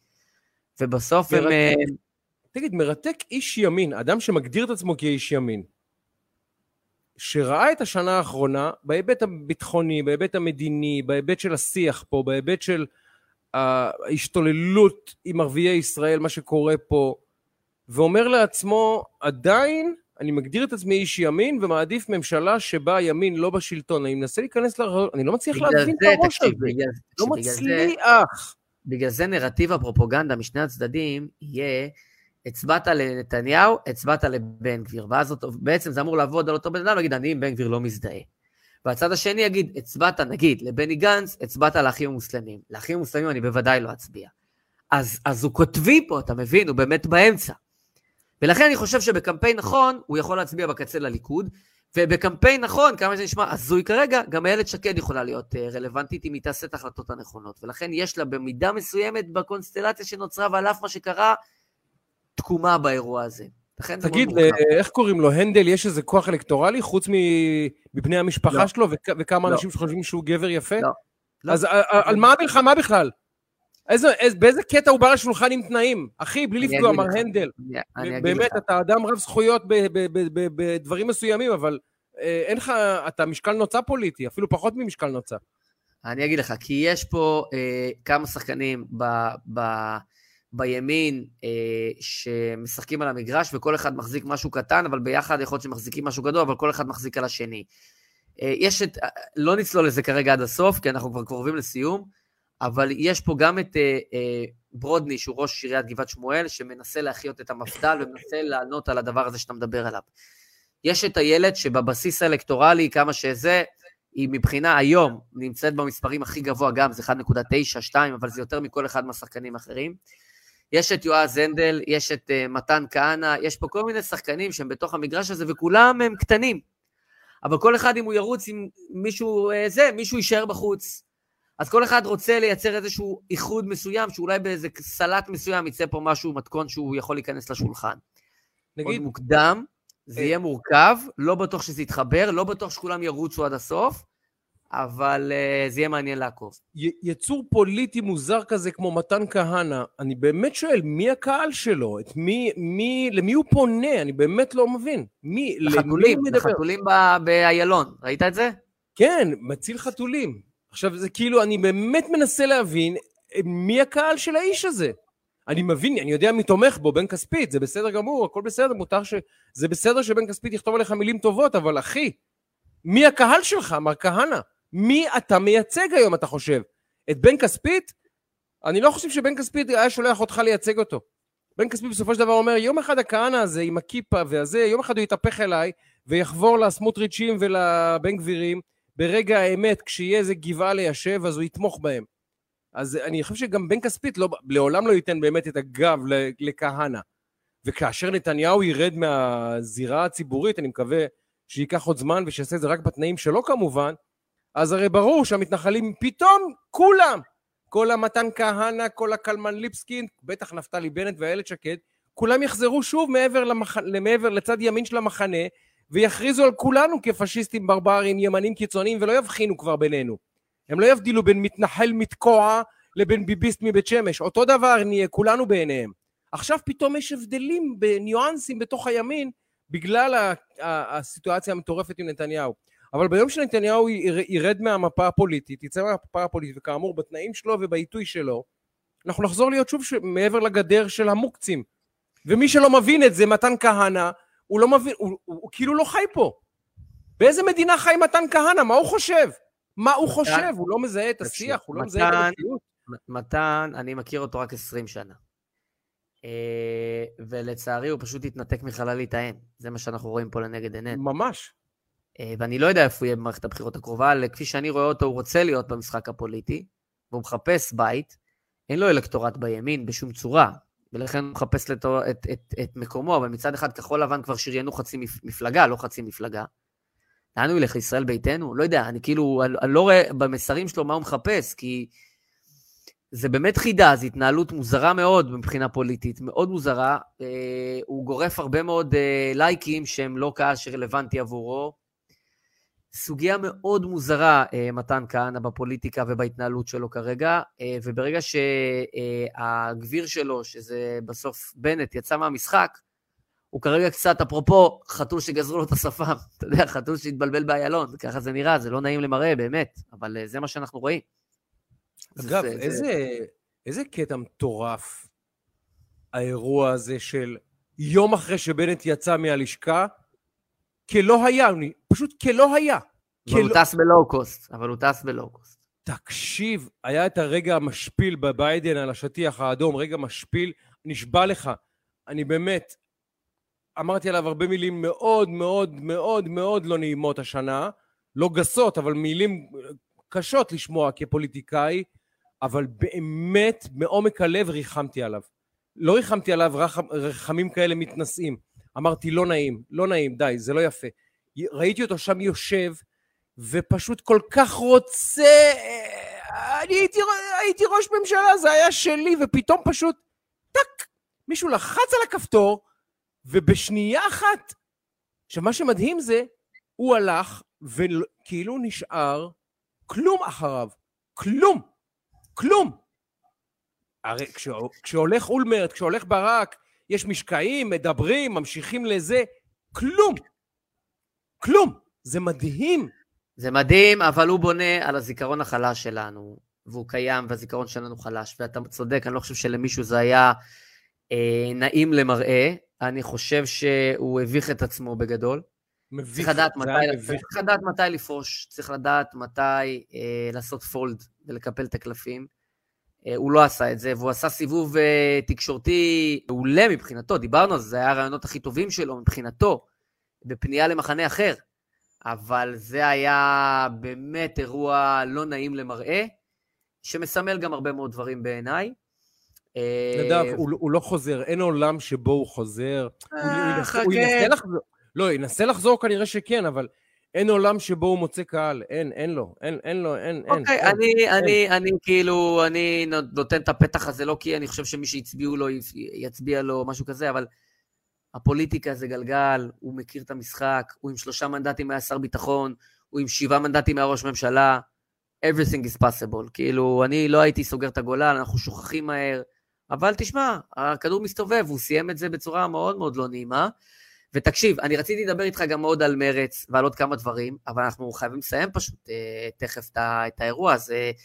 אני רק רוצה לסיים על, על דבר קטן. אתה ראית את הקטע הזה של אה, התמרור ותמרורה של, אה, של משרד התחבורה, של איך קוראים לה? אה, הגברת לא מיכאלי. עכשיו, אתה אומר, מה, הכל מטומטם כאילו? הכל מטומטם? מדהים. אתה ראית את זה? משרד התחבורה מציג. אה, זה לא תמרור, זה תמרורה. תשכחו מדמויות הגבר שראיתם על תמרורים עד היום. השינוי המגדרי עתיד להגיע גם לצמתים ולרחובות הערים ולהציג דיוקני, דיוקנים של נשים, ילדות וטרנסג'נדרים. מה? כאילו, הכל מטומטם. זה כאילו, הטרלול הוא לא, אין, אין לו... עכשיו יודע... בוא, אי אפשר לחשוד בי, אני נותן חסות של קבוצת נשים, אני, אתה יודע, באמת אי אפשר לחשוד בי שאני, כאילו, או אתה, או מישהו מאיתנו, אבל בואו, בחייאת דינק, תמרורה. גם אחת הבעיות הקשות עם קטנה הפרוגרסיבי... מולך, שנייה, תסביר. אחת הבעיות הקשות של אה, אה, השיח הפרוגרסיבי, זה שכל מה שמעז לאתגר אותו ולהגיד, חבר'ה, אתם הולכים למקומות שהם באמת שערורייתיים כבר, הופך אותך מיד לסקסיסט, גזען, הומופוב, שוביניסט, whatever, כל הקללות המפורסמות, שכל מה שאתה אומר זה, גברתי, השרה מיכאלי, גברתי, לא נראה לך שלקחת את זה טיפה רחוק מדי? הרי זה המסר בקטנה. שלנו. זה המסר. שלנו.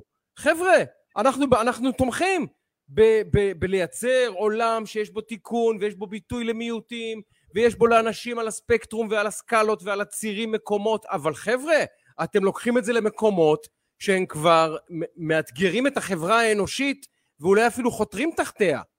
בואו נדבר על זה לפני שאתם ממהרים לקבוע לנו עובדות בשטח במערכת החינוך ובמערכת השילוט, במערכת התמרור ובמערכת החקיקה וכל המערכות בבתי החולים ולא יודע איפה. לפני שאתם מייצרים מציאות בשטח, בואו נדבר על זה.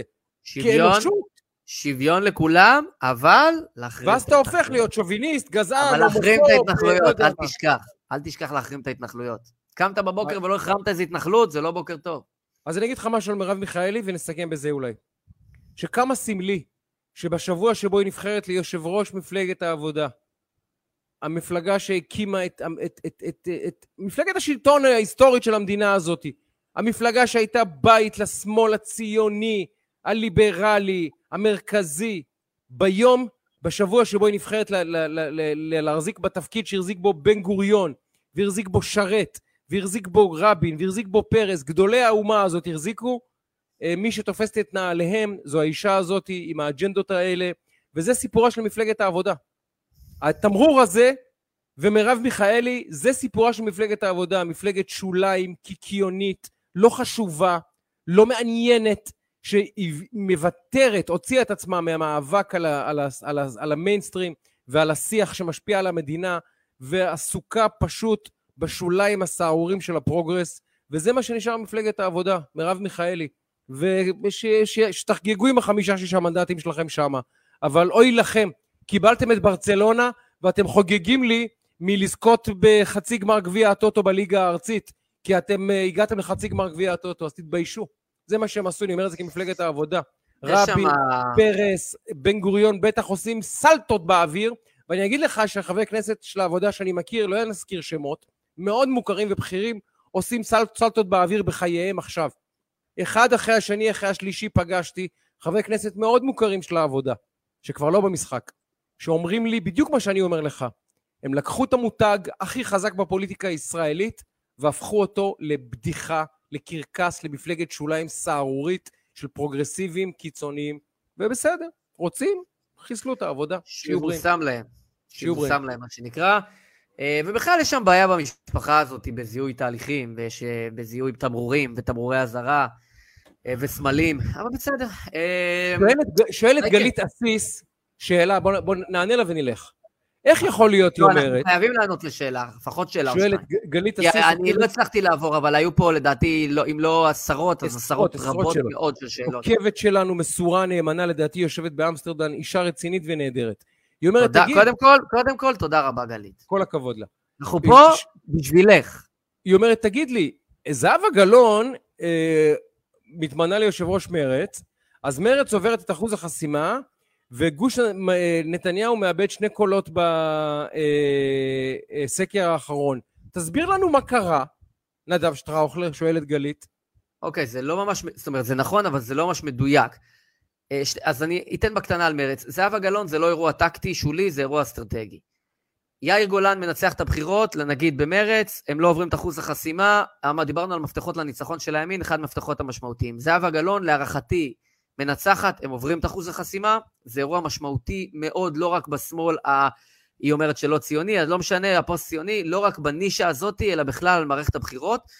אמ, ולכן זה אירוע מאוד משמעותי, הסיפור של החזרה של זהבה גלאון, שלא תחשבו שזה אירוע שולי, זה אירוע מאוד מרכזי במערכת הבחירות הזאת. וקריאת תיגר, ואירוע מאוד משמעותי מול העבודה, אבל, אבל בגוש... למה הגוש נחלש רגע, רגע, רגע. אני, אני, אני זה, אבל, אבל אוקיי. בגוש זה מאוד מאוד משמעותי, זה כרקע חשוב להבין, רציתי לדבר על זה בהרחבה, נגענו בקטנה.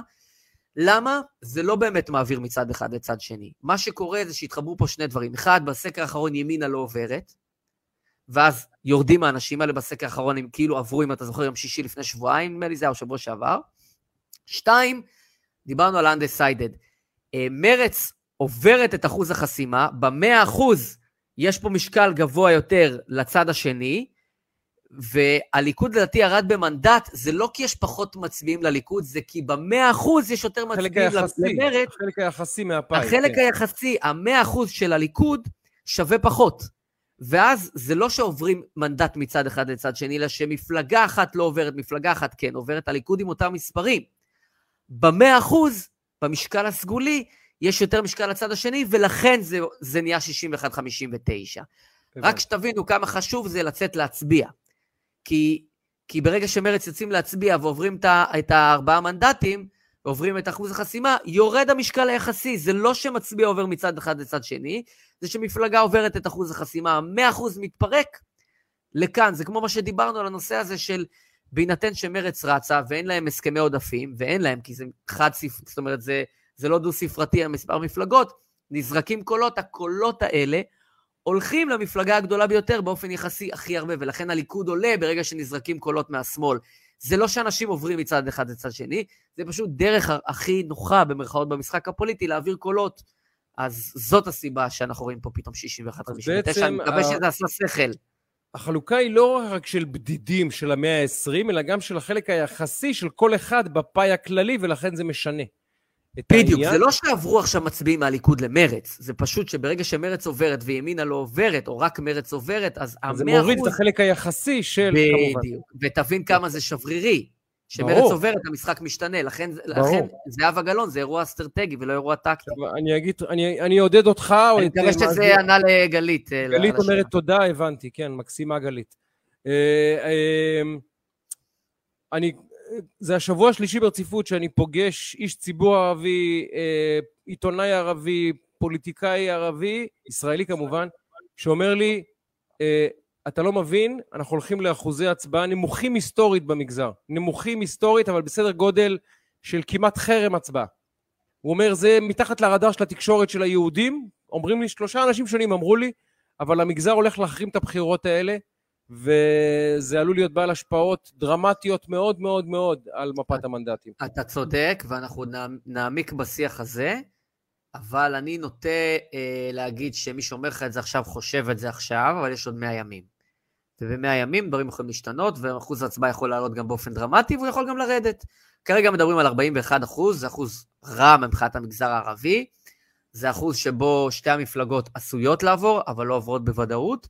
ככל שהאחוז הזה עולה, שתי המפלגות יעברו. אם הוא ירד מתחת ל-40, אה, רע"מ בבעיה או המשותפת בבעיה, ובכל מקרה המספר שמדברים עליו עכשיו, אתה יודע, הוא נע. אה, אם הוא ירד לחד ספרתי, זה אירוע, זה מפתח מאוד משמעותי. אה, ואנחנו נשוב ונאמר, מי שלא הולך להצביע ומחשיב את עצמו אדם שמעניינת אותו המדינה הזאתי, שיזדכה על עצמו. אם אתה אומר המדינה הזאת חשובה לי ומעניין אותי מה קורה פה, ואתה לא הולך להצביע, כי לא משנה מה, אז אתה אדם לא רציני. פשוט אדם לא רציני. ומי שלא מבין שאחוז ההצבעה בבחירות הוא משפיע על תוצאות הבחירות לא פחות מכמה יצביעו לליכוד, אלא כמה יצביעו בכלל, אה, לא מבין גם את המשחק. חברים, אחוז הצבעה גבוה, טוב, טוב לנו. חייבים להצביע כמה שיותר, כמה שיותר. אה, אנחנו, נאחל... אנחנו כן. אה, נגיד, אנחנו השבוע שעבר לא הספקנו ולכן עשינו פרק מרוכז, אינטנסיבי, אני מקווה משמעותי. אה, אנחנו קיבלנו את ההערות לעשות לפני שבת, כאילו חמישי, שישי, אז אתמול לא הספקנו, היו אזכרות למלחמת לבנון וכל מיני דברים לא הספקנו, אבל הנה היום, אה, ברוך השם, אנחנו כאן ובפרק משמעותי, שעה וחצי סדר גודל. אז קודם כל... אה, לא דיברנו על זה שהציעו לי לחבור למפלגה, לשתי מפלגות. שתי הצעות. אתה רוצה לתת עכשיו או שאתה רוצה שתתן? מה שאתה רוצה. טוב, נעשה את זה קצר. אה, בשלושה שבועות האחרונים קיבלתי שלושה טלפונים, שניים רשמיים ואחד גישוש. אה, להצטרף ל... לא ליש עתיד, אוקיי? לא ליש עתיד. אה, הפנייה לא הגיעה מיש עתיד, גם לא ממך. אני מופתע, האמת. האמת שאני מופתע. גם סער לא... יאיר לא התקשר אליך ואמר, לא, לא, לא. ואמרתי להם מראש, למצלצלים, אה, חברים, תודה על השיחה, תודה. אחד הציע בשמו ואחד הציע בשם מישהו. אמרתי לו, תמסור תודה, אני כמובן אשמח להיפגש, אומר לך מראש, באמת, תחסוך את ה-20 שקל של הקפה, כי זה לא יקרה, לא קורה, לא קורה. הוא אומר לי, לא יקרה עכשיו, אמרתי לו, לא קורה בכלל. אני, אני, את הקווים למשחק הפוליטי לא חוצה. קיבלתי החלטה עקרונית עם עצמי, עמוקה, היסטורית. גם הציעו לי לפני שנתיים לדעתי איזו הצעה כזאת, חצי הצעה. חשבתי על זה, גם דיברתי על זה עם משפחתי, אבל לא בקטע של התייעצתי איתם. סיפרתי להם, והם שותפים לדעתי. אה, זה לא חיים בשבילי, א', זה לא חיים בשבילי, זה א', ב', אני אומר לך ברצינות, חלק מהזילות של מה שקורה בכנסת, וחלק מהזילות של מה שקורה בחיים הציבוריים, זה שתסלח לי, שכל זב חותם וכל כלומניק נכנס לכנסת. ויש זילות של הדבר הזה.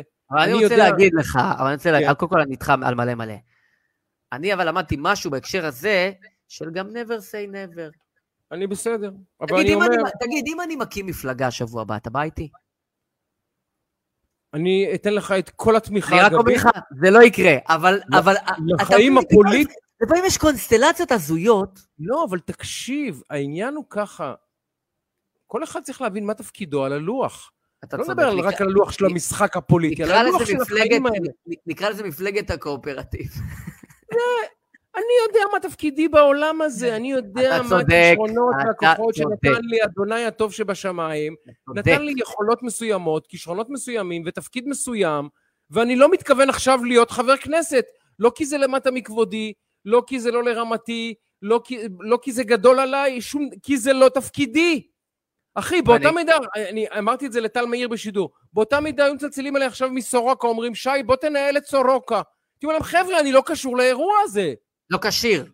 לא כשיר. עכשיו, האם אני אבל... מבין משהו בבתי חולים? בוודאי. האם אני, אה, אה, אם אני אלמד ונתאמץ, יכול להיות שאני אפילו אהיה מנהל סביר? יכול להיות, אבל אני לא קשור לאירוע, זו האמת. אבל אתה האמת. יודע מה, אתה יודע מה, אתה, א', אתה צודק, ומעבר לזה אני אגיד לך עוד משהו אחד, כדי לחזק את, את דעתך, שהיא חזקה דייה, אבל רק uh, לתת עוד איזה. היום, היכולת של אנשים כמוך להשפיע באמת במקום שבו אתה נמצא, היא מעבר לעניין של הרצון, פוליטיקה וכולי, אני אומר לעצמי, איפה שי גולדן משפיע? נכון. ושי גולדן משפיע במקומך היום, ובעזרת השם בעתיד, במקומות שאליהם אתה תגיע, הרבה יותר מאשר חבר כנסת, ולחבר כנסת יש השפעה, ואני לא מזלזל בזה חלילה, כן? באמת כל אחד יש לו את מקומו. אבל הנקודה שבה אתה נמצא, ואתה עוד תגיע אליה, בעזרת השם, היא נקודה שיכולת ההשפעה שלך היא, היא לאין שיעור מאשר אם היית, גם אם היית מוכשר לזה אגב. אני אומר את זה בצורה עדינה, בלי לפגוע בכבודם של אף אחד. אבל מי משפיע יותר על השיח בישראל ועל המציאות בישראל ועל מה שמתחולל פה? השר יואל רזבוזוב? השרה מירב כהן? או אנחנו פה בפודקאסט הזה? בלי לפגוע בשום צורה.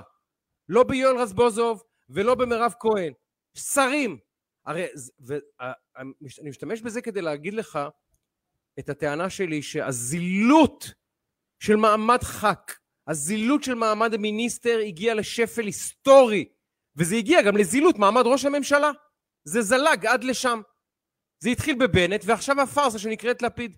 כי יש זילות בכל, המ... בכל התפקידים האלה, בכל, ה... בכל ה... התפקידים האלה הם גם סמלים. כל... שזה גם, אגב, שזה גם אירוע ש...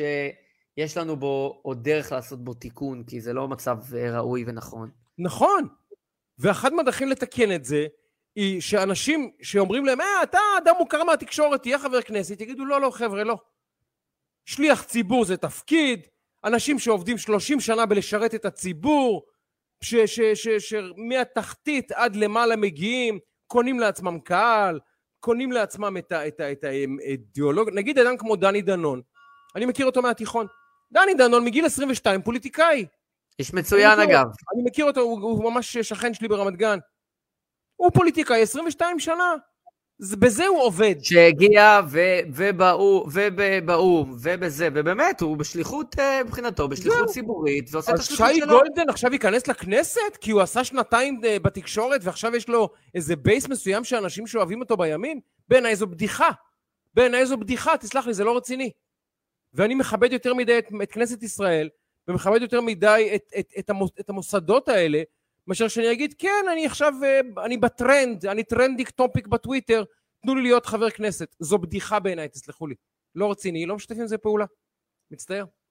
יאיר לוי מסכים איתך. אה, יפה, יפה, יפה, יפה. אז שייקה, אנחנו אה, סוכמים את אה, פרק מספר 71, שהוא אה, ממש, הכנסנו שני, שתיים באחד, זה כמו ביצת קינדר עשינו, אה, כי לא הספקנו בשבוע שעבר, אז uh, קודם כל כיף אדיר. כיף, כיף אחי, כתמיד. אני רוצה להגיד לך שאחי הגדול היה ב... בדיוק חזר היום, היה ב... אחי שגר בגרמניה, בא לפה לכמה ימים, והיינו בשבת ברחובות אצל אמא שלי. אה, אצל ההורים שלי, ועשינו דיאלוג עם אמא שלי, אה, אחרי השולחן שבת קצת ישבנו, והיה ויכוח. אתה יודע, אני וניסן ו- ואימא שלי היה ויכוח, היה דיאלוג ודעות שונות וזה, ו... ואימא שלי אמרה, תראה איזה, איזה, בסוף היה כזה דיאלוג יצרי כזה. ו... ואימא שלי אמרה, תראה איזה, איזה כיף, איזה נחת, איזה יופי, שכאילו, שבבית, בתוך בית, בשבת, מנהלים דיון ודיאלוג אינטלקטואלי, עם דעות, עם עמדות מבוססות, עם טיעונים, עם עומק, מסכימים על חלק, לא מסכימים, מתגבשים בדעות תוך כדי, לא מחכימים תוך כדי, שזה דבר נהדר, וזה היה לי כיף אדיר, ואימא שלי ממש נהנתה, וזה היה באמת תבונה אמהית לבוא ולשים את הנקודה בסוף הדיון. ואני חושב שזה גם משהו שאנחנו מנסים לעשות פה, וברוך השם גם אה, מעת לעת אפילו מצליחים. אז, אה, אז על הכיף כיפאק, ואני מקווה שגם אנשים ככה קולטים את ה vibe, ונראה לי שקולטים. אה, אז זאת הזדמנות להגיד, קודם כל תודה לך, שייקה, תודה לרני אשל שלנו שעורך ומפיק וככה יזדרז כדי שמי שלפני שבת שיספיק לתפוס את זה גם לפחות בסאונד, אם לא ב visual, מקסימום אפשר גם אחרי שבת, נראה לי שנהיה עדיין רלוונטיים ואקטואליים. בריאות ואהבה לליטל יפת שחולה בקורונה וכתבה לנו שאנחנו עוזרים לה להעביר את האירוע. אז ליטלוש, חיבוק חם. ואהבה רבה. איתן ברון, חברה הטוב, ידידנו הטוב, גם כן, שמור עליה, תארח לחברה, תעברי את האירוע הזה. ובכלל, חיבוק גדול לכולם, אה, ותודה רבה, לא מובן מאליו, אה, על ההאזנה, על הצפייה, על הדרך, על הדיאלוג שאנחנו מנהלים פה ככה כולם גם יחד בקהילה הזאת, זה דבר נהדר. ובאמת, אני חייב לשתף אתכם שאנחנו, גם, גם מלא אנשים מדברים איתי על הפודקאסט, בקטע פסיכי, מלא אנשים. אה, וגם אנחנו רואים את המספרים, זה, זה, זה עשרות אלפי אנשים ש, שבכל פרק אה, עוקבים ונכנסים ומשתפים, אז דבר נהדר, תפיצו את הבשורה, מה שנקרא, כי עוד ועוד אנשים נחשפים, ובאמת אנשים שנחשפים באמת אה, נכנסים ו- ומחפשים והולכים גם פרקים חבר'ה, תודו, תודו ששיחה כזו אינטליגנטית ועמוקה על פוליטיקה אתם לא שומעים בכל יום, בעדינות אני אומר, ולא בכל מקום, נכון? בואו נהיה הוגנים. זה מנסים לתת פה שיחה ברמה, ברמת איכות גבוהה. אז כיף אדיר. אז uh, אנחנו פה באמת כי, כי אנחנו רואים שיש לזה דרישה ויש לזה רצון ויש בזה עניין, אז אנחנו משקיעים בזה את הזמן גם ביום שישי. אני ארוץ חזרה לבישולים. אני, uh, אז תודה, uh, אומר לכולם, uh, תודה רבה בשמנו על, ה, uh, על הדרך, על ההאזנה, על הצפייה. Uh, לכן ולכם, uh, אנחנו נזכיר בספוטיפיי ובגוגל פודקאסט ובאפל פודקאסט וביוטיוב ובפייסבוק ובאמת בכל כך הרבה פלטפורמות וגם באמת אנחנו קולטים שבכל מקום uh, uh, מאזינים וצופים, אז זה כיף אדיר. אז נגיד לכולן ולכולם, שייקה, שתהיה שבת שלום, שבת טובה, סוף שבוע טוב לכולם, בריאות לכולם, וסלמתק, נכון? ואם אתם מחפשים מישהו להחרים, תעברו לנושא הבא, לא חייבים להחרים. הנה, פה, פה. הנה, כולנו פה מחרימים, פה בהחרמות. לא חייבים להחרים, אפשר לעבור את החיים בלי להחרים אף אחד. חרם זה פעולה אלימה, אפשר בלי להחרים. בוא, בוא, בוא, פוזיטיב. ממש. על הכיפאק. אז אה, חברות וחברים, אנחנו היינו שיחת רקע, פרק מספר 71, שבת שלום וסלמת. פיס.